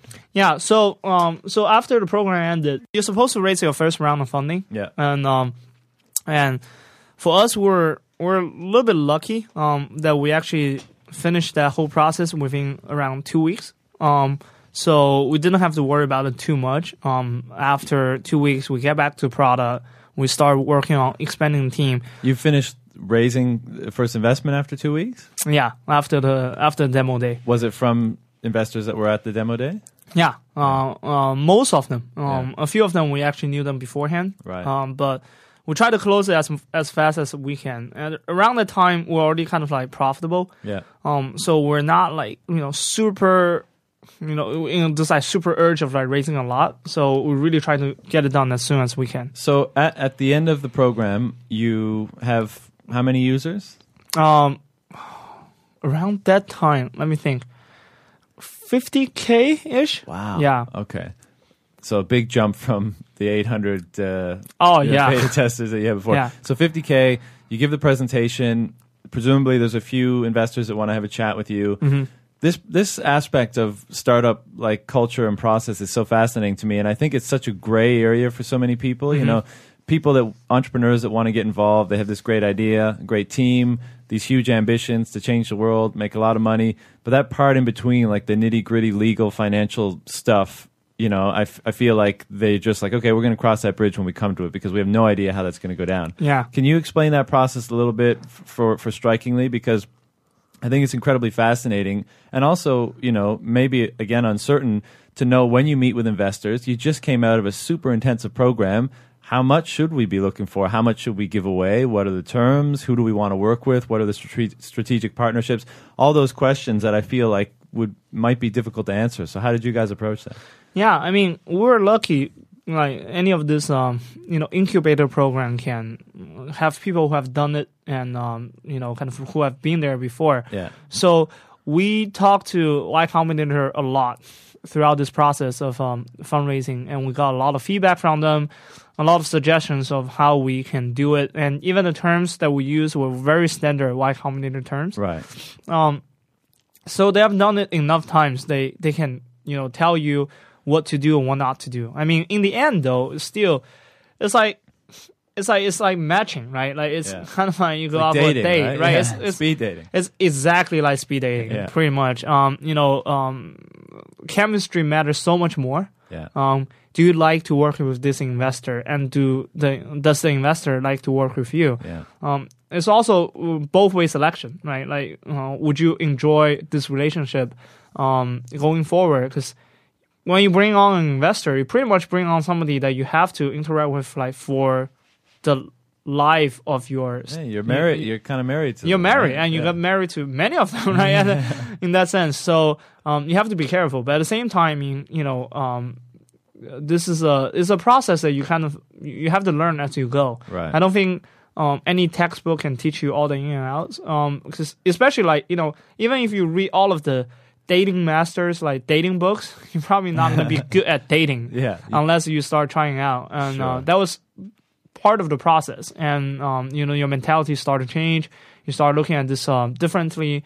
The um, the kind of uh, the the legal part and the the logistic part of it was actually the easy part of it. Right. Um, it's more of like how does it affect your mental uh, affect you mentally? How Right. do you see this? How can you actually um, you know, get through a lot of rejections um, without losing faith on what you're doing. Right. And you guys had a bit of a, and I presume some are like this and some other, uh, some others aren't. But you had the luxury of having in, uh, revenue with the with Strikingly already at that time, right? So Yeah. again, like you said, you didn't necessarily you weren't in, in dire straits for the the money, so you could you had that flexibility to look for a partnership that was really in line with the team and your principles and your mission and stuff like that, right? Yeah, But- that was definitely yeah. Go ahead. No, I was just going to say how, how you know you, you guys rate was this when the the 1.5 million raise? yeah, So when when you do just for you know basic uh, understanding of this, when you set that figure, do you just look at like your users and your recent growth and the revenue you're bringing in, and then how much you want to give away, and then you come up with a number, or how, how does that work? it's pretty. Uh, it's it's a pretty subjective decision. Mm-hmm. Um, but you know, obviously, you have to know how much you would need. I mean, usually the decision is made by you know how much you would need to take it to the next level. Right. And the next level usually mean like another funding round. Um, your next milestone, Yeah. whatever, right? So whatever we dis- define as the next level. Mm-hmm. So um, since we already have uh, revenue coming in, uh, most of the money will be using to expand the team Yeah, um, and kind of like the operational cost for us was not that high, so we can actually be fine. But really, we want to use it to really invest in the team um, rather than advertising, whatever. So we kind of did some very very rough cal- calculation, and we decided like you want to have a runway with a good team size, for about you know 18 months or so. Um, and that's kind of how we calculate it based on Silicon Valley um, uh, salary, obviously. So. Um, so we did that calculation, and that was like you know a good range for us, given that um, and and we want to raise just enough for us to do that, rather than like going crazy about Right. you know doing fundraising. Um, and we also want to keep the process as short as possible. Um, so all of that factor in, and Mm-hmm. Yeah. that's what we decided to do. Nice. So so you came out of Y Combinator two weeks later. You've got one and a half million dollars of a seed round. Yeah, What happens next? Party. no more rice and and ketchup. I mean, we actually, uh, again, just like Y Combinator, you feel like everything changed, but at the same time, it seems like, um, at the same time, it seems like nothing changed. Um, so, um, we went back. We were like, I guess the only thing that changed is that when you look at your bank statement, it has a one in front. Yeah, how does that how does that work? So you close the round and the the company account that you have set up. I mean, uh, you know, does does Y Combinator take any of that money, or, or, or you know, commissions taken out here and there? Or did you just look and there's one and a half million in your account then? Well, I mean, usually it's uh, you you kind of like you since we were very small, you basically just raise the funding yourself. If there's any like third party, obviously there's there's gonna be commission, but for us we didn't. So it's basically you ask them to all wire into your account, and then we have that you know number. that must show. be pretty cool. That was pretty cool, right? like you see like those all uh, usually you see like uh, you know uh, Negative. yeah, like negative or like a small digit. As all of a sudden there's a one and a comma, you'll be like, whoa, okay, and um, and you pulled out your card, you'd be like, whoa, this this card I'm holding right now has 1.5 mil. Um, so well, it was very interesting. I mean, definitely, um, definitely very exciting. Yeah. Um, but More sushi involved at this point, or Definitely more sushi. We went back to that place that uh, that we didn't finish that sushi buffet, and we this time we finished every single piece you that we had. ate, you just ate them dry. Oh yeah, we sit on the same table. we, I sat on exactly the same seat. Uh, Nice. And it's nice uh, to have that like ceremonial component to all Oh, this. totally. right? Uh, when we talk about this, like we want to go back there if uh, we com- accomplish another big milestone. After after after the uh, Series A, you go back Yeah. to the same sushi. Oh, place? totally. Like that's definitely the plan. Uh, we will just buy the ticket, going back to that exactly same same sushi place just for that. Awesome. Um, but um, but yeah, it was very awesome to have the money in the bank. Um, but you know, we we still have to focus on the product. Sure. And right now, the problem is a little bit different. Right, fundraising is a is a problem. It's kind of a, a piece of the puzzle you have to figure out.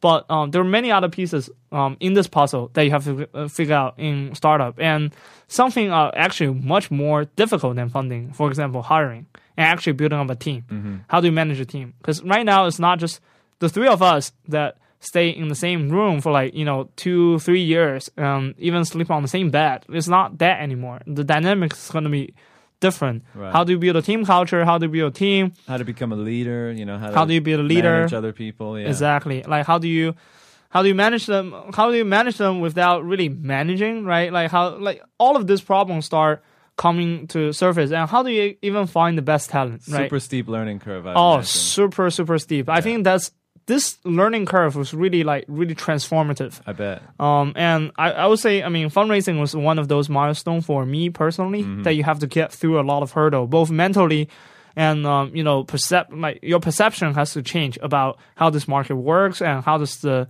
uh, how does it work. Um, and you know, building up a team, actually working with people um, that you brought on, and you know, communicate a vision, um, helping them on board and working on the product. It's a complete new level of problem. So. Um, and funding can, you know, this is actually one of the uh, post-funding syndrome that you know a lot of the entrepreneurs will probably experience, which is that you receive the funding and be like, oh, now we're set, right? Because we haven't been through that, so you um, and we definitely fall, you know, under this trap, which is um, we felt we felt like oh, we can relax for a period of time. We didn't go crazy partying, but you kind of like relax a little bit. Right. And like, oh, now let's talk about lifestyle a little bit, right? Yeah. Uh, and that was the least thing you should do. The Um, eye comes off the ball a bit, right? The Totally. shifts a bit. you should focus even more. Yeah. It's like you should like now you have the money, you should like you know tied up your helmet and just march forward. Now Right. you have the resources rather than oh we made it.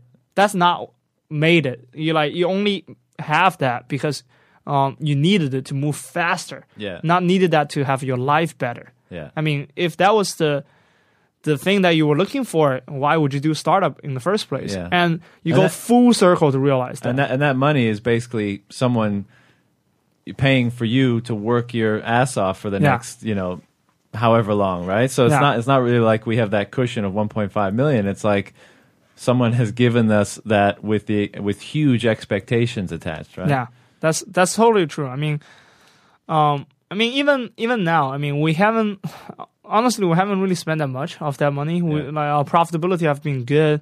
We are still hiring like crazy right now. Like how many how many people you guys have We have about 20 right Wow, now. So uh, we're still trying to hire a lot of people. Uh, I mean, if anybody you know.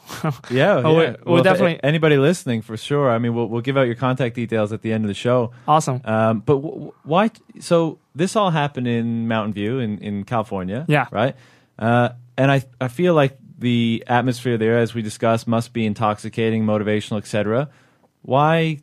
It just strikingly is fa- is based in China now, right? Yeah. So why So- why come back to Shanghai? Well, I mean, it's actually a very practical decision because uh, I'm Chinese, and you Sure. know, U.S. has this uh, very um, debatable law for uh, immigrants um, to work in the U.S. Especially like for us, working on startups pretty much counted as like unemployed, Yeah. right? And uh, that's bad asset for them. So um, for us, getting a visa was really hard. So we have um, we have to move back to China. We have to actually um, you know find another place that we don't have to deal with the whole you know status immigration status issue. So we move back. We start working on you know um, you know strikingly in China, Yeah. and we start building up the team here. And um, you know we went to Beijing first, and then now we're in Shanghai. We build up the team. Most of our team are here. Um, you know, some of them are in Singapore and um, and the Philippines, but you know that whole process uh, of building up a team in China actually strengthened our belief in actually um, forming a team here locally in China. So I've got so many questions about this. I'll try to uh, we'll try to get through Uh-huh. them quickly. But so one of the questions is mo- most of the Chi- the people you're hiring in China are Chinese. We staff? actually brought uh, brought quite a few people from the U.S. Okay. um, to join us in Shanghai. Yeah. Um, I mean that process will.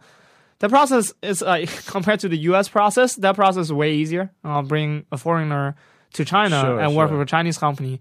Um, so I mean we have been doing that, um, and we're trying to have a good mix of Yeah. people from both U.S. and China because our our market is global, um, primarily U.S. but global. Yeah. Um, so we want people to understand not only the Chi- not only the China market and um, most most importantly, that's it's actually the the Western market. So U.S., Europe, uh, Japan.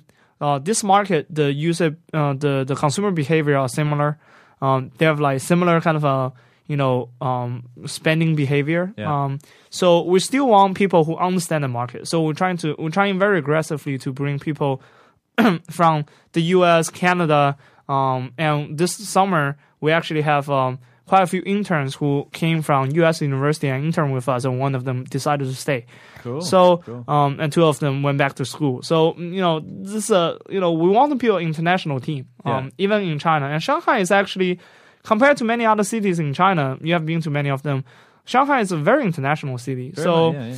so being in Shanghai is actually you don't really have that kind of a barrier um to culture as Yeah. much as like anywhere else. Like imagine if you bring a foreigner to Guangzhou, then you know It's a bit more shocking. Uh, There's, there's you- less things that they might be familiar with. and, Yeah. you know, less comforts from home and all that kind of stuff. Totally. And foreigner, like the population of foreigner is also different, right? Sure. So our we got actually we moved back to um we even in Beijing we see some problem that's like you know the you know some of our team members doesn't really get a feel of Beijing Yeah. and our Prada is I, not I, really I understand that. right.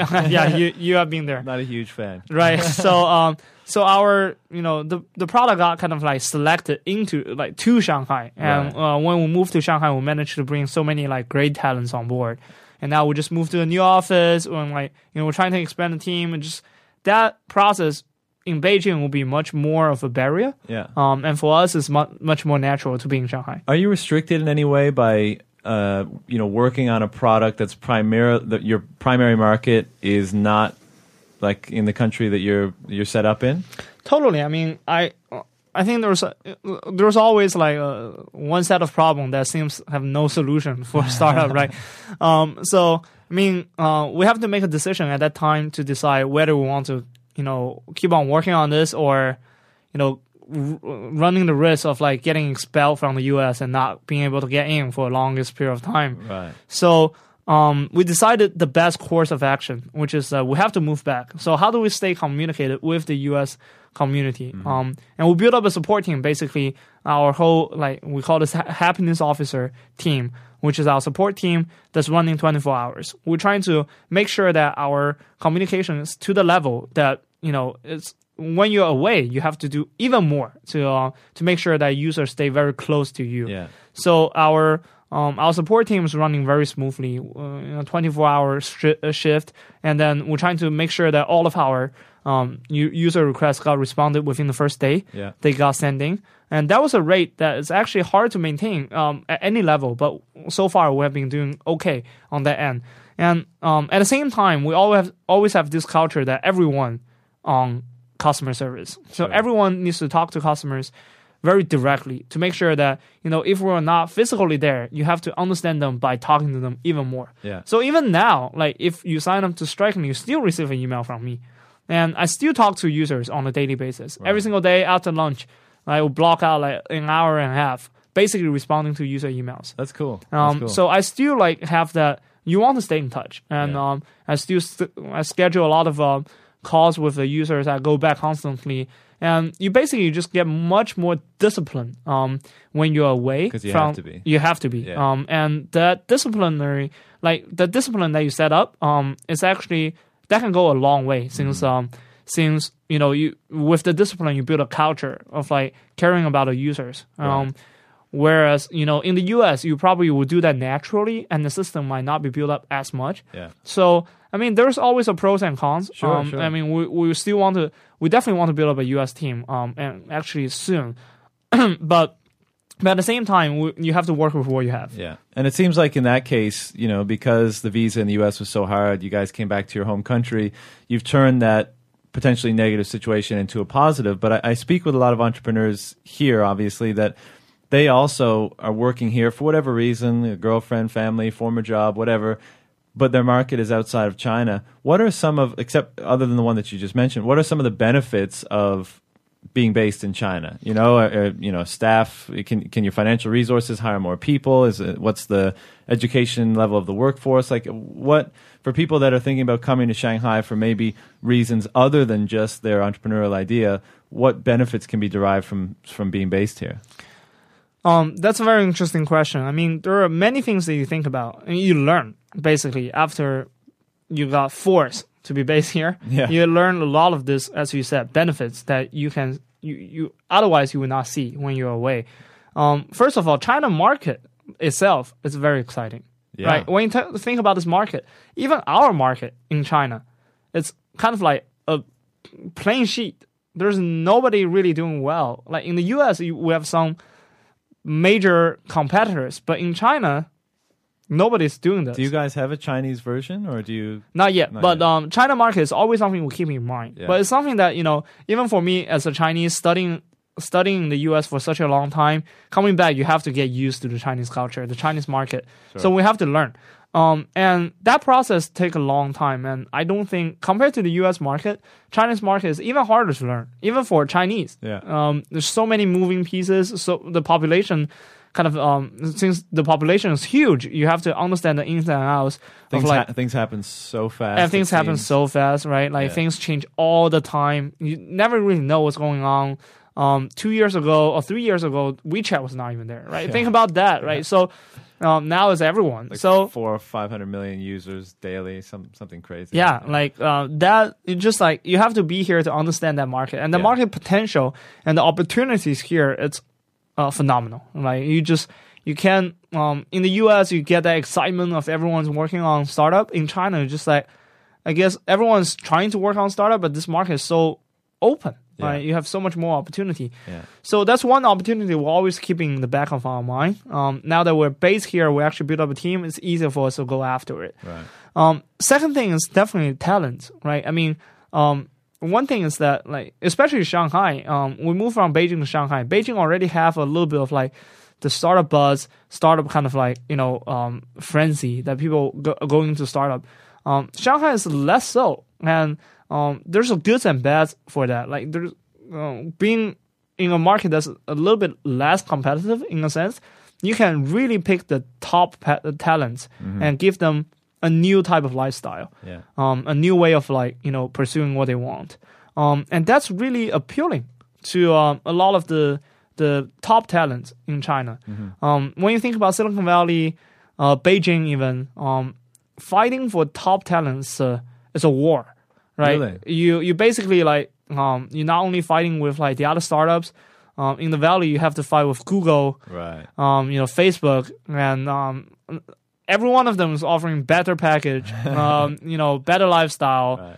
um, Better cafeteria. better cafeteria for sure. Um, and what you can offer is like you know, and you know, compared to all all of the things they can offer, you're already kind of like second rated. Yeah. And um, compared to any other startup, you might not have the best advantage either. Yeah. So what ended up happening? I mean, either way, you have to find the best fit, but still, it's just a war fighting for fighting for the best talent. In Shanghai, since um, it's kind of a new industry in a sense, um, and not many people are in the startup world in Shanghai, especially tech. Um, you know, given the best university in, Shang- in Shanghai and the talent pool here, you actually have a way um you know way better chance bringing the top talents. And we're talking about A players. Um bring B players or like you know people who are good enough and you can find that anywhere. But you know fighting for the war is always fighting for A and A plus player. Right. and in Shanghai we're able to actually do that. Yeah. and uh, there were multiple times that we came across a candidate would be like oh if we're if we're in the valley we'll probably have already hired this person.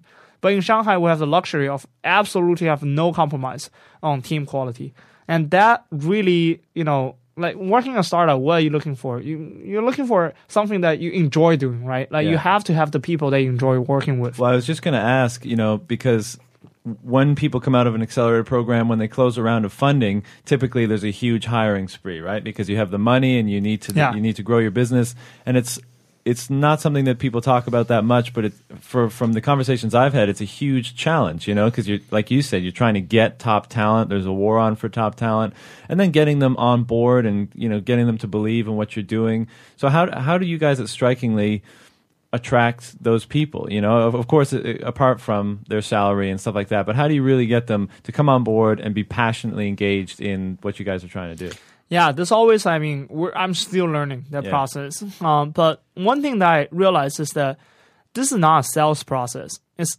mm, you, you can't really sell somebody something that they don't want. Maybe they want it because of your sales pitch in a short term, but in the long term, they have to see like this has to be something that actually can help them grow or help them get where they want to go. So we always have this philosophy of um, the only way for the company to to succeed is that everyone have succeeded in what they want to do. yeah So in the interview, like one question that I always ask them is that you know, for your next opportunity, what are the three things they're looking to the most, um, and rank them for me. Um, I want to make sure that I can deliver them, um, you know, to you, um, and want to make sure that you're like-minded with the other people, and um, you know, in the end, I mean, this is a this is a double way kind of selection. Um, and uh, from my experience so far, team is team and um, you know the philosophy of the product are really, you know, the most attractive points for people. So for us, you know, as I said, we're trying to have no compromise on team quality. Yeah. Absolutely no compromise. So you absolutely ha- have to be the best, not just like you know, not just on your skill set, your experience, but also on your mentality. Right? Can, are you a likable person? Are you a are you somebody who can inspire others, who can teach others? Um, you know, what kind of variety can you bring on the team? All of those matters a lot, and we trying to build up a team that everyone will just like you. You can make lifelong friends with uh, each other, and you enjoy coming to work because you just want to see these people. The experience we had Yeah. when we applied for Y, when we failed to apply for Y Combinator, the uh, failed Y Combinator the first time. The reason why we decided to continue, right? And the second thing that um, we um, we see that has been very powerful It's um how we think about product. How do we think about this market? Right? How you know why do we actually exist? That has to be very rock solid.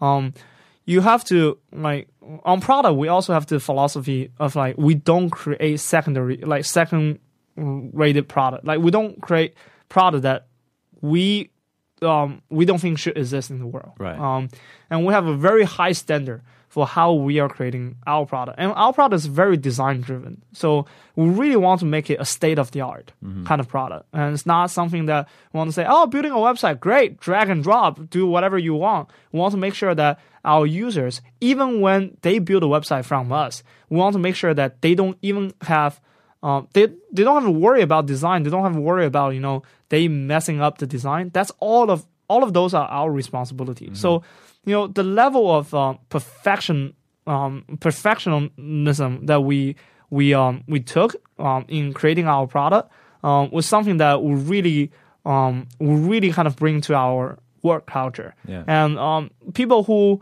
really like that level of um you know um the the level of like you know, perfectionism that um we bring to the product and the the workforce um will really excel in our company. Um, the people who are like, oh, I'm just doing this because you know um, uh, we can make money. Those are the people who naturally filter themselves out. Right. So you build up this like self uh, like um, you know kind of self growing, self like you know enhancing system that everyone start feeling like this is something that they want, and the one with even with everyone that will bring onto the team and just enhance the attractiveness. And it's not just like you know oh you know the funding you know the kind of a market that we have is that everyone who got into the team they bring something to the team culture which makes it even more attractive to the other people. Right. Yeah. And did you bring any, you know, we, we've all heard of the kind of office culture environment in a lot of the startup scene in the West, like in, in Silicon Valley and other places. Did you bring any of that to China, to, to your base here in China? Because typically in China, as far as I understand, and I know this is beginning to change, but you know, you could be at one of the biggest internet companies in China, and it's not like sushi cafeteria and you know uh, Nerf guns, and you know, it's still relatively meat and potatoes office sort of environment. Have you like in order to entice your staff even more, maybe make them more productive, happier at work, this sort of thing? Have you brought any of those sort of uh, uh, environment and office design elements into your to your base? Yeah, that like you're invited to our new office. I could love to check it out. Yeah, uh, where, where is it? Um, it's uh, up in Yangpu, so uh, so a little bit north uh, from the city center. But um, you're invited to come. Um, one thing that we definitely want to have is um, the openness. So you walk into the office. One thing that we say is, no matter where you stand in the office, you can see everyone pretty much, Right. and then you can see like just a very big open space. And two side of our office are windows, so you you just have this like great view outside, and Yeah. we make it like. And when we design the table, we're like, you know, we don't want cubicles. We don't even want anything that blocks it. So we have table, just a flat table um, in the office, and um, and the design of it, we really went to the details. It's like white and really clean.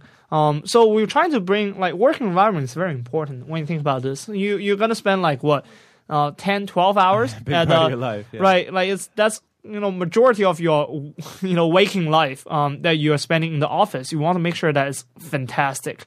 So our office, uh, we want to make it pretty much is a very enjoyable environment, very minimal by design, Right. but at the same time very modern. I- I just got- our product. I got to ask you. You know, you just talked about when you were designing. There's a new office, right? Yeah. When you're designing this new office, you're planning it out. You're thinking about it. You're making space for all the new staff. yeah. Do you take a moment and be and you know just stop and reflect and be like, shit, you know, like you remember when you're you know sharing a, a bathroom stall sized apartment with your two co-founders, you know, prior to Y Combinator, and you know, like we said, eating the rice, eating the ramen, all this kind of stuff, and now.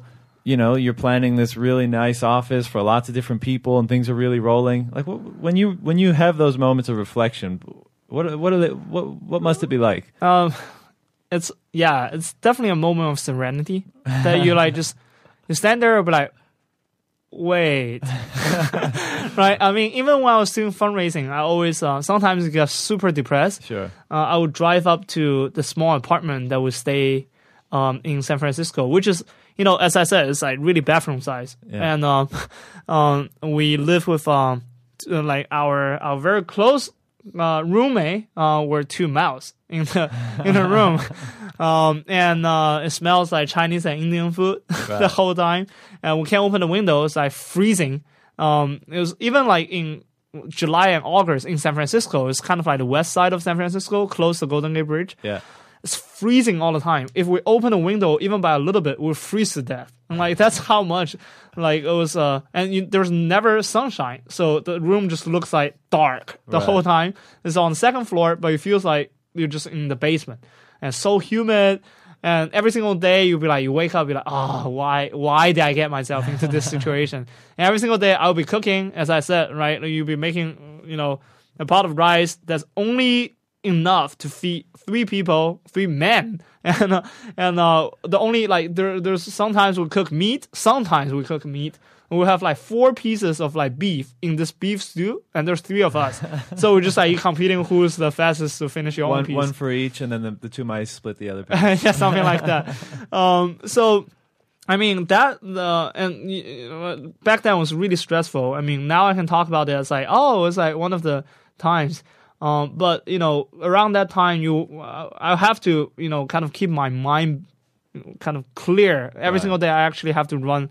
I will, every single day I will run towards um, the ocean side, uh, which is like right on the on the coast um, in San Francisco.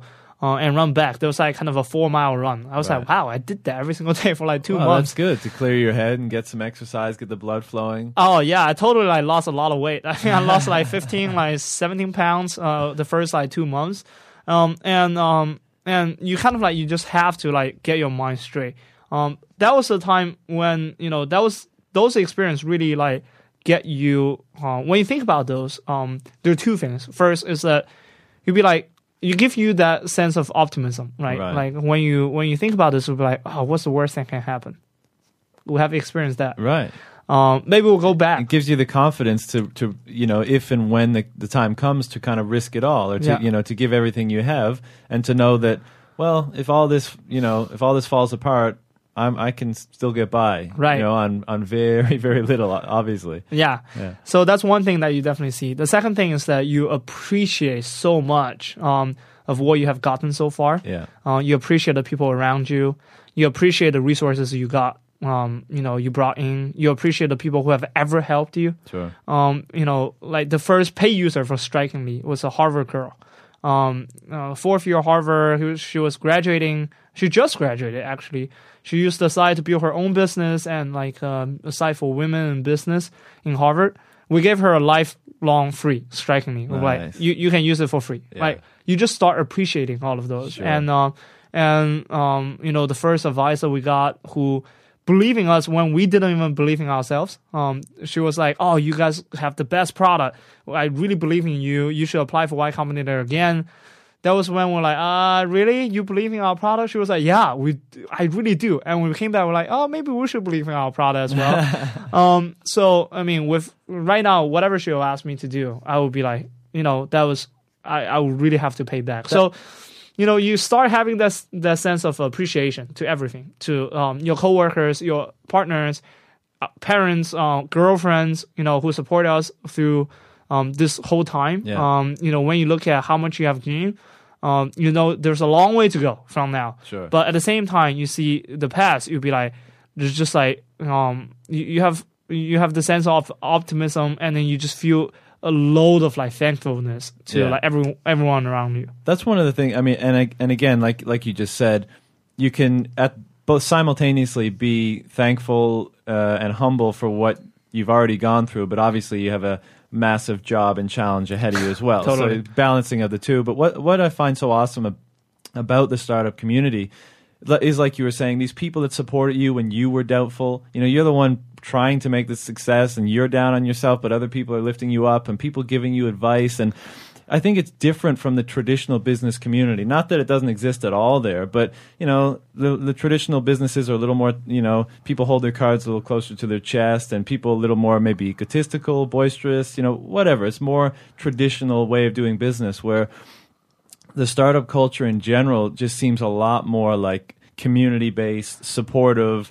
you know, you know, just enthusiastic, optimistic, just and it's really awesome, you know. And, and people aren't you, most people aren't closed off. Everyone's willing to help. Everyone's willing to receive help and advice. And I think that's not only the opportunity and the challenge which draws people to the community and to doing startups, but also is that camaraderie between people that may not even be in the same geographic location, the same Yeah. industry, the same sex, the same race, the same religion, but you know, there's that uh, amazing connection and support between people. And I think Yeah. that's a really compelling reason to get involved in that sort of stuff. Totally. I mean, and it also give you a sense that you have to give uh, give back Right. to the right. community, right? I mean, somebody picked you up before, and you have to pay back that karma to like somebody else who uh, who needed your help. Yeah. And I see that so many times from people who are so much more successful than us. They'll be like, I'll be like, why would you take this meeting? Why would you want to, you know, talk to us? And almost out of altruistic, you know, Sure. kind of a feeling that you give us feedback, and the response is often like somebody helped me before Sure. the same way. Sure. And the only thing I ask you to do is you do the same. Well, I think it's it's unbelievable to th- consider it, but I'm sure it's happened countless times where you know, for example, with you guys, with strikingly, you know, maybe had you not had that user in Morocco or that girl at Harvard, uh, you know, encouraging you, you know, maybe you would have wound it up. You'd be like, all right, guys, well, I'm going to go back to Goldman Sachs and you know, I'll make a hundred grand a year. It's all Yeah. good, you know. And it's amazing how history and the world and people's lives can be dictated by Oh, those yeah. like those One small moment, one right? small moments, like someone calling you up and say, "I love it, keep it up." You know, when you're there in your shitty apartment and there's and there's mice and stuff, and you're just like, you know what, guys, let's let's keep pushing on this. You know, we we we just we just blew the rest of our money on sushi. We were going to go home to go our separate ways.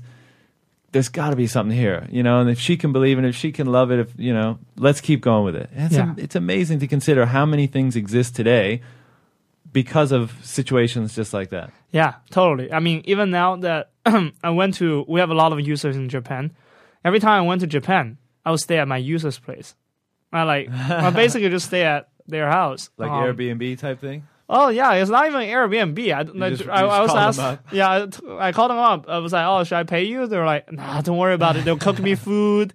I'll be Nice. sleeping with them and like not sleeping with them, like I was sleeping in the house uh, with them. Um, and um, and um, you know, we'll go out to like you know, they will take me around to like Give visit. the real experience. oh yeah, those just you make friends. See, people, you didn't even you didn't even realize that's one of the benefits of starting your own business. You travel all over the world, and you can just email your users and be like, "I need a place to crash. You mind if I stay for a couple nights?" Yeah, as long as don't be too creepy. yeah.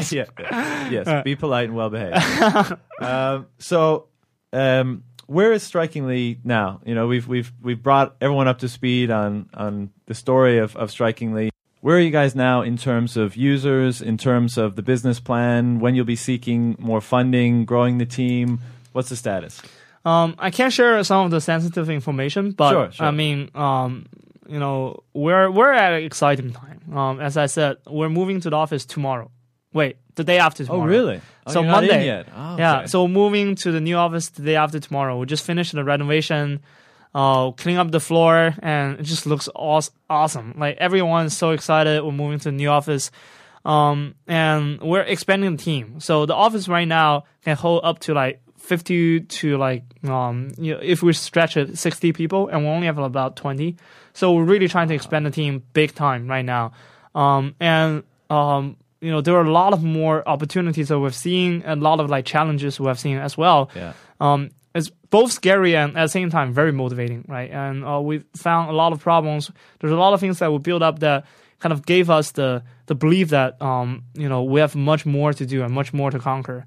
Uh, the markets, you know, the market uh, website building market might sound like boring. Um, some some people say like, oh, it's like it's 1997 type of thing, but um, when when we look at it, it's like you know this is one of the one of the last kind of like barrier on the internet that people are still not able to get over with like no clear solutions. Yeah. We managed to reduce the difficulty by, you know, you know, not only one degree, we make it, you know, from hours or days of a process to minutes. And one of our users literally blind and he created a website all by himself. And looking at all of those stories, you see the potential of um, you know, both how much it can empower people and Also, at the same time, how big this market can be. Yeah. Not only just what it is, but what it can be. And the mobile um, technology, how the mobile kind of market demand right now completely changed the market landscape and open up the market completely again to new players like us. So uh, it's very exciting to see that. And the China piece was also very exciting. So there's so much more to do. Um, there's still a lot of things we didn't do well and we want to fix.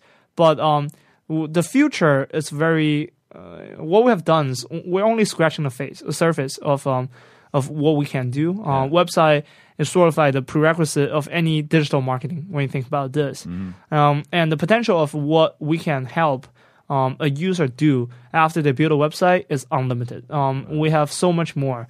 There's uh, already users asking us for you know helping them with like the whole marketing suite. Um, there's a user asking us to help them with like content generation, help them with like inbound marketing, Yeah. um, help them with like you know um, um, uh, basically like you know, help them even build up their startup, right? Like there, there are many things that we have seen that we can do that we haven't. Um, we were trying to stay focused, but uh, just that you know the possible um, you know direction we can go after uh, building up the value add um, kind of uh, ecosystem after just this simple piece of uh, a landing page or startup. It's uh, a landing page and website. Um, it's very exciting for all of us, Yeah. and we're still pushing really hard to that front. So you guys are very optimistic and excited for for what's to come. Obviously, yeah, it's a you you, it's a you know it's very challenging. Sure, but uh, can- can only but uh, the whole team is you have to have the mentality of like the more challenging it is, the more exciting you get. Yeah. right. It's sort of like you doing you go to a gym, you know, every time you you, you have a harder like bench press, you just like you feel good, right? Right. Like you be like, wow, I'm pr- pushing a hard like a heavier be, weight. You're going to be better because of it, presumably, right? Exactly. And you have seen yourself grow so much and then imagine two years from now how much more you're gonna grow. Yeah. It's just very exciting. It must be. And actually, that's a perfect segue because I always close the show with a little bit of time spent on the personal side of, you know, this whole thing that we've been discussing. So, you know, we, we talk about the company and the journey and almost, ki- it- it- you know, it's almost kind of a rite of passage, it seems, to go through those really lean days where, you know, you, you, you're uncertain, you don't have a lot of money, you're eating rice and ketchup and that sort of thing, to where you are now where the vision is you know perhaps more clear and things are starting to get traction and things are growing and still very challenging but very exciting at the same time. But how do you as an in- individual uh, deal with the responsibilities that you have? You know how they affect your health your relationships your stress your uncertainty your anxiety. Like how do you go from a person that you know with a couple of good friends were working on something that you were passionate about to now being in a position of great responsibility and in char- you know uh, responsible for people's livelihoods and you know for managing a large staff and a growing company you know as on a personal level how do you manage that yeah, there's a you know, I think you put it in the in one of the best way. It's like you, you somehow feel um you're responsible for everyone's uh, livelihood, right? And um their future. yeah And um that's not an easy task. i bet and uh, especially doing it for the first time. It's uh, you like I always said that if I have to score myself um on you know uh, on my performance for the past year or two, I probably like fell at every single level. I give you I'll give myself a twenty or thirty, um, but um, but at the same time, you know, you know you you have to try really hard. I mean, those are the things that uh, start uh, start with the users, right? I mean, users demand um, how they how you can change their life, start like wake you up in the morning and kind of like keep you um, from bed at night. Um, right now, that's another factor, which is um, you know people you work with, the the comrades um, that I have um, we have brought onto the team, and the people that you really cherish, both as um, a coworker but as a friend. Um, you just you feel so much more responsibility, and that's a very heavy you know duty on my shoulder but at the same time it really push you forward. Um and i think you know um and it gives you a very kind of humbling experience as well because you know there's so much more um these people are great people um and they trust you. And um you know you just have to push yourself further um, so much faster. Yeah. Um, and how does that impact my personal life? Um, you know, obviously you don't have as much time to visit your parents, which is which is uh which is a shame. Um, I really wish I have more time to visit my parents. Right. Um, with more time to spend with my girlfriend. Um, but you know, at the same time, you feel so much more thankful with like their support. Right. Right. I mean, um, it's not easy. Sure. Um, and uh. I actually I always wonder how can a girl date a startup guy?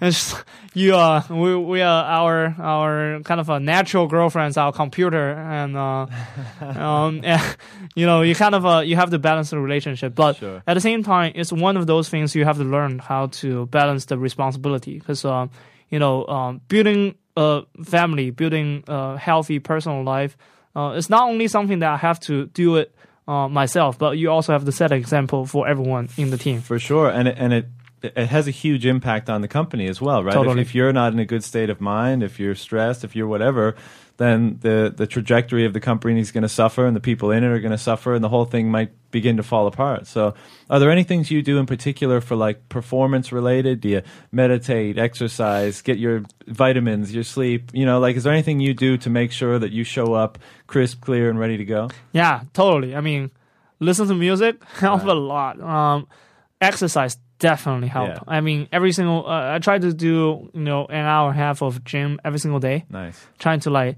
stay alert. Yeah. I mean, it's uh, your productivity is way higher. At the same time, it's much more positive, right? Like you. If something very stressful, you go to the gym, you push on iron, and then you come back, you're like, oh, great great, fantastic! I, you can you can do this. Um, so um, that's very very helpful. And sleep early. Um, drink a lot of water. Sleep early. Uh, have a my schedule right now is much more um, you know um, much more healthier Yeah. than uh, than uh, it was before. You don't Uh, say.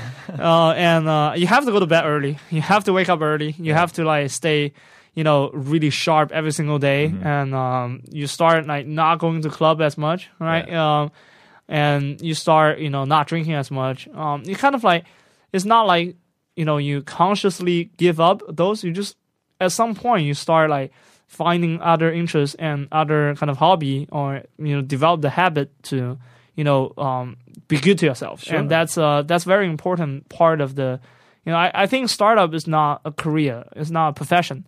It's really a lifestyle. Yeah. and you pick that lifestyle you have to stick to it. And um, after you stick to it uh, you get used to it and you kind of like it, it kind of enhance not only you know um, not only the company or like, mm, but also you as a person. Um, you you become more aware of yourself. Yeah, I, I, I- couldn't agree more, and that's that's been said about a lot of the people that I've spoken with on this show in particular.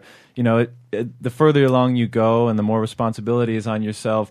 You know, the more you have to take care of yourself because you have to show up, you have to be clean, you have to be clear, you have to be stress free as much as you can because all these other people are now relying on you. It's not just you dealing with your own shit; it's you dealing with 30 people's issues and stuff and they're going to be coming to you so you have to take care of yourself before you can take care of other people Oh, totally. of the time Yeah. um, two more questions, then we're done. So, first of all, Dave, thank you very much for coming on the show. It's been an awesome chat. I know we could talk for hours, but it, it is Saturday night. And speaking of productivity, I'm sure you've got lots of other things to do. Um, before we go, two questions. The first is if you could give a phone call to your past self, your 18 year old, 19 year old, 20 year old self, knowing all the things you've gone through over the past several years, you picked up the phone, what would you say to young David? Mm, I would say um, embrace uncertainty. Right. Definitely embrace it. Um, you never know what's gonna happen, and I definitely do not know what was gonna happen. Like this is what um, what was going to happen when I first started. Sure. So um, I would say, you know, when I was in you know high school or university, you sort of like you see life as a straight path, right? Yeah. You'd be like, you have to get into the top university, Yeah. Harvard the best, right? And uh, you have to get into investment bank. Yeah. You have to have the, all those brand name, all of this like everything going for you. Um, you can't fail. Yeah. You have to like just like move on, move along this like straight you, path. You put this in place, you put that in place, this in place, that in place, and that means everything's going to be happy and good and great, right? Yeah, exactly. Um, so you never learn to enjoy the uncertain part of life, Mm. the surprise, the um, you know, uh, the things that came out of nowhere, and um, you know, uh, the the bits and pieces that wasn't part of the plan Yeah. uh, of yours, like the plan that you gave to yourself. Yeah.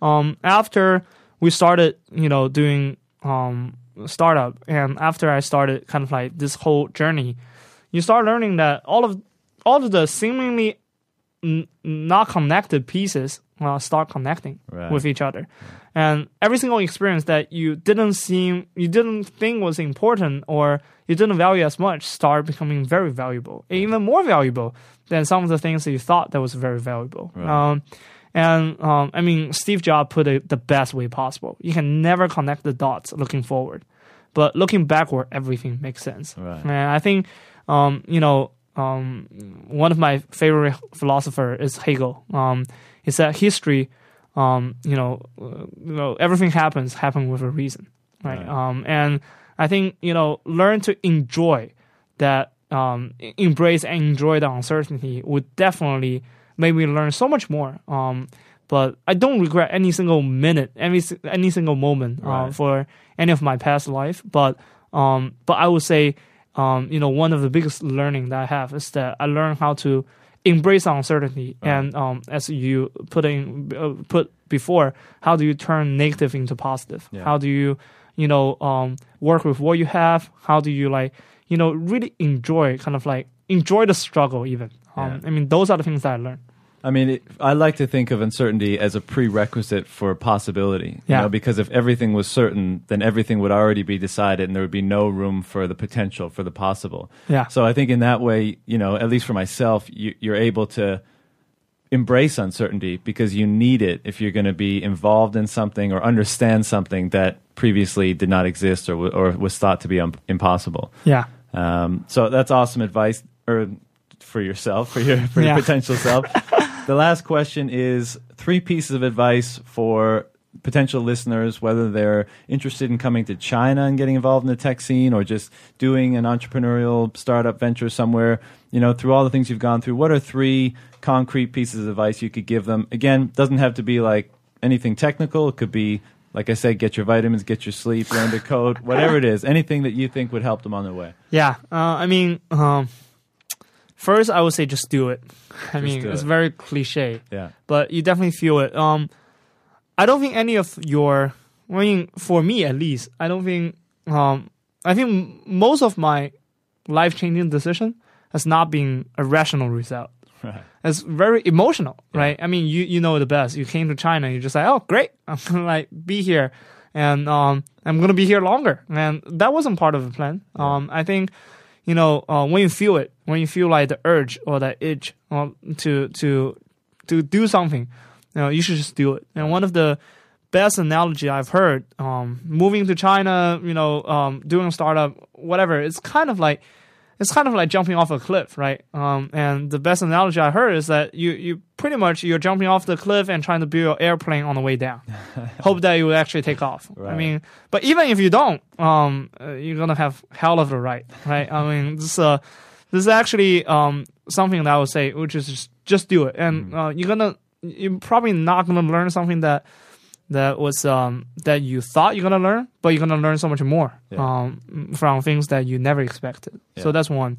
I would say, um, you know, um, if you're talking about um kind of like a startup piece of advice, um, I would say, uh, if you're if you have an idea, um, you don't have to think about how do you do it perfectly the first time. Uh, try out. Um, always try out.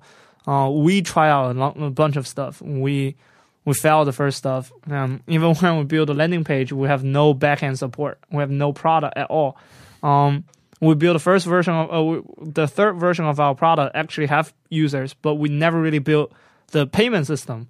So our pricing page will have will have a button of upgrade, and people will click on the upgrade. It'll pop out a window saying that our payment system is temporarily down. And the reality is we don't have one. one. So um, and you don't have to get something perfect to um to be able to you know um to do to like continue with it. I mean, it's always a quick iteration process, and you have to you know enjoy this process, um, the iteration process. Uh, don't be afraid of like embarrassing yourself. You're gonna embarrass yourself, Yeah. and uh, which is good. Um, and you can learn so much from it. And we have definitely embraced embarrassed ourselves so many times Right. from this whole process. Um, so I, I would say moving to China startup is probably the same, right? You don't have to have everything ready. You don't have like, oh, I have to learn Chinese. Uh, I have to, um, you know, get a Chinese girlfriend. you don't have to have all of those. You can, um, you know, you know, when you're put in that, when you're thrown into like the deep water, you're gonna learn how to swim. Right. Um, and that's the same thing for us. When we're forced to do those things, we we did it. Um, you just have to make sure that um, you know you're prepared. Um, you, you're mentally prepared Yeah. to go down the route. Um, and for us- for product, is that uh, whatever you have done, you have to do it perfectly, but not that you do it perfectly for you know the whole thing. You just that one piece, you have to make it right. Yeah. So that's the second thing. Um, third advice, think about this. Um, I mean, um, I guess from the startup perspective, um, it's just that um, one thing that was also the cliche is that um, never quit. Um, I don't know how much that apply for the China piece, but for startups, definitely the never quit. Uh, definitely a very important advice that we give to everyone, because um, you know when we got into Y Combinator, we heard three things, and we heard Paul Graham told us um, you know there were three type of startups. The first type of startup are the ones who said, "Oh, we're in this like you know super terrible situation. Let's work our ass off to uh, to get out of here." Uh, that's the first type. The second type, we're like, "Oh, we're in this you know uh, really bad situation. Let's just quit."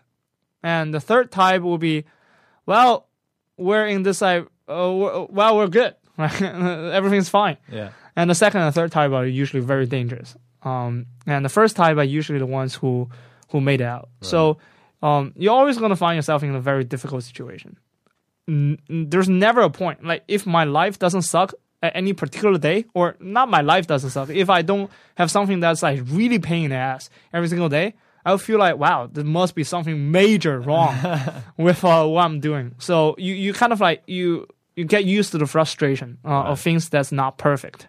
Um, and um, but the thing is that you know none of those um, matters um, when you have a strong determination of what you want to do. And if you have that, just don't quit. Um, you you can you can make it make it out of there um, if you believe you can. I, I love that advice, but I grapple with it all the time. Like I try to wrap my head around it because obviously there's so many times when you perhaps want to quit when you're on that startup path, and you know honestly, sometimes you may just be on a road that's not going to lead to the you know, the right place or to success. And Yeah. grappling again, I come back to the uncertainty thing, like you know, and I think it's better to have the determined, like, never quit approach. But again, sometimes it's like, when do you know when to change your course a bit, or you Yeah, know what I b- mean? be flexible. Obviously, ble- be flexible. Yeah. And I think um, you know a lot of people quit. I mean, this is always um, uh, always a tricky thing. When do you quit? Right? I mean, you, you have to learn to quit fast as well. If Right. something doesn't work out, you have to learn to pivot. Yeah. Um, but I would say you know when it comes to startup, always leave it to your users or the uh, the market. Yeah. Um, you, you know, we talked to one of my best friends when I moved to San Francisco. He pulled me aside, telling me, David, I trust you. I think you're one of the best people I've seen, but I just don't think you're working on the right thing. And that's the first dinner that we had in San Francisco. One of my best friends. He was trying to give me his most honest advice. Talking about strikingly, Yeah, he was just like, I don't think you're working on the right thing. I Right. think you're you're doomed. and he was probably coming out of a great place. Oh, right? yeah. Trying to give you, trying to help you out. he was definitely trying to help me out. Yeah. But uh, I mean, that doesn't really matter. When it comes to that situation, it didn't matter. Um, what matters is that we have that Harvard girl who is using us. We have, you know, the Morocco Morocco guy who's our super fan, even when the product still suck. Yeah. Right. And we have a, a lot more people who who um will manage to change their life. Um, and I can go on and on about all of the people's life that we have changed. You know, there's just ev- every single day I will hear a story that inspire me. Um, and you know, all of those are things that you should really look into, and those are things that should empower you and make you believe in what you're doing. Obviously, if you don't have all of those, if you like what you're doing is completely come out of your fantasy and doesn't really, um, you know, connect with the real world, then you should think about this again. Right. But don't let um the noise, um, you know, uh, destroy you. Yeah. Um, you have to go with your, you know, your instinct and let the true market tell you what to do. I think that's great advice, man. I, I couldn't agree more. So everybody, if you're still listening, congratulations, a long one tonight. And uh, but I mean, with someone like David, I, I just couldn't help myself in uh, in getting into the nitty gritty details of his story. It's so fascinating, and David, it's been an honor to have you in the studio. So thank you very much for coming in. Yeah, thank you very much for inviting me. Where can people, if they're listening and they want to, you know, join Strikingly or have a chat with you guys, or just figure out more about the company, potentially, uh, you know, avail of the service? Where can they get in touch with you or or the company? Well, we have a very smart solution here. Um, the moment you sign up to Strikingly, 15 minutes later, you will receive a, my a email from me personally. So there, you can get my personal email address, and you can con- contact me anywhere you want. Nice. So everyone who's listening, if you want to follow Strikingly, get in touch, get on the website, sign up, and uh, you'll be hearing from David shortly. Yeah. Um, David, thanks again for coming on. Everybody, if you want to get in touch with us, uh, you can email us at tech in, or connect at techinshanghai.com or follow us on Twitter at tech in Shanghai or find us on our website, techinshanghai.com. Thank you, everyone, for listening, and we'll see you next time. Cheers. Thanks for listening to the Tech in Shanghai podcast. If you enjoyed the show, subscribe to us on iTunes and follow us on Twitter at Tech in Shanghai for everything tech from Shanghai and China. See you next time.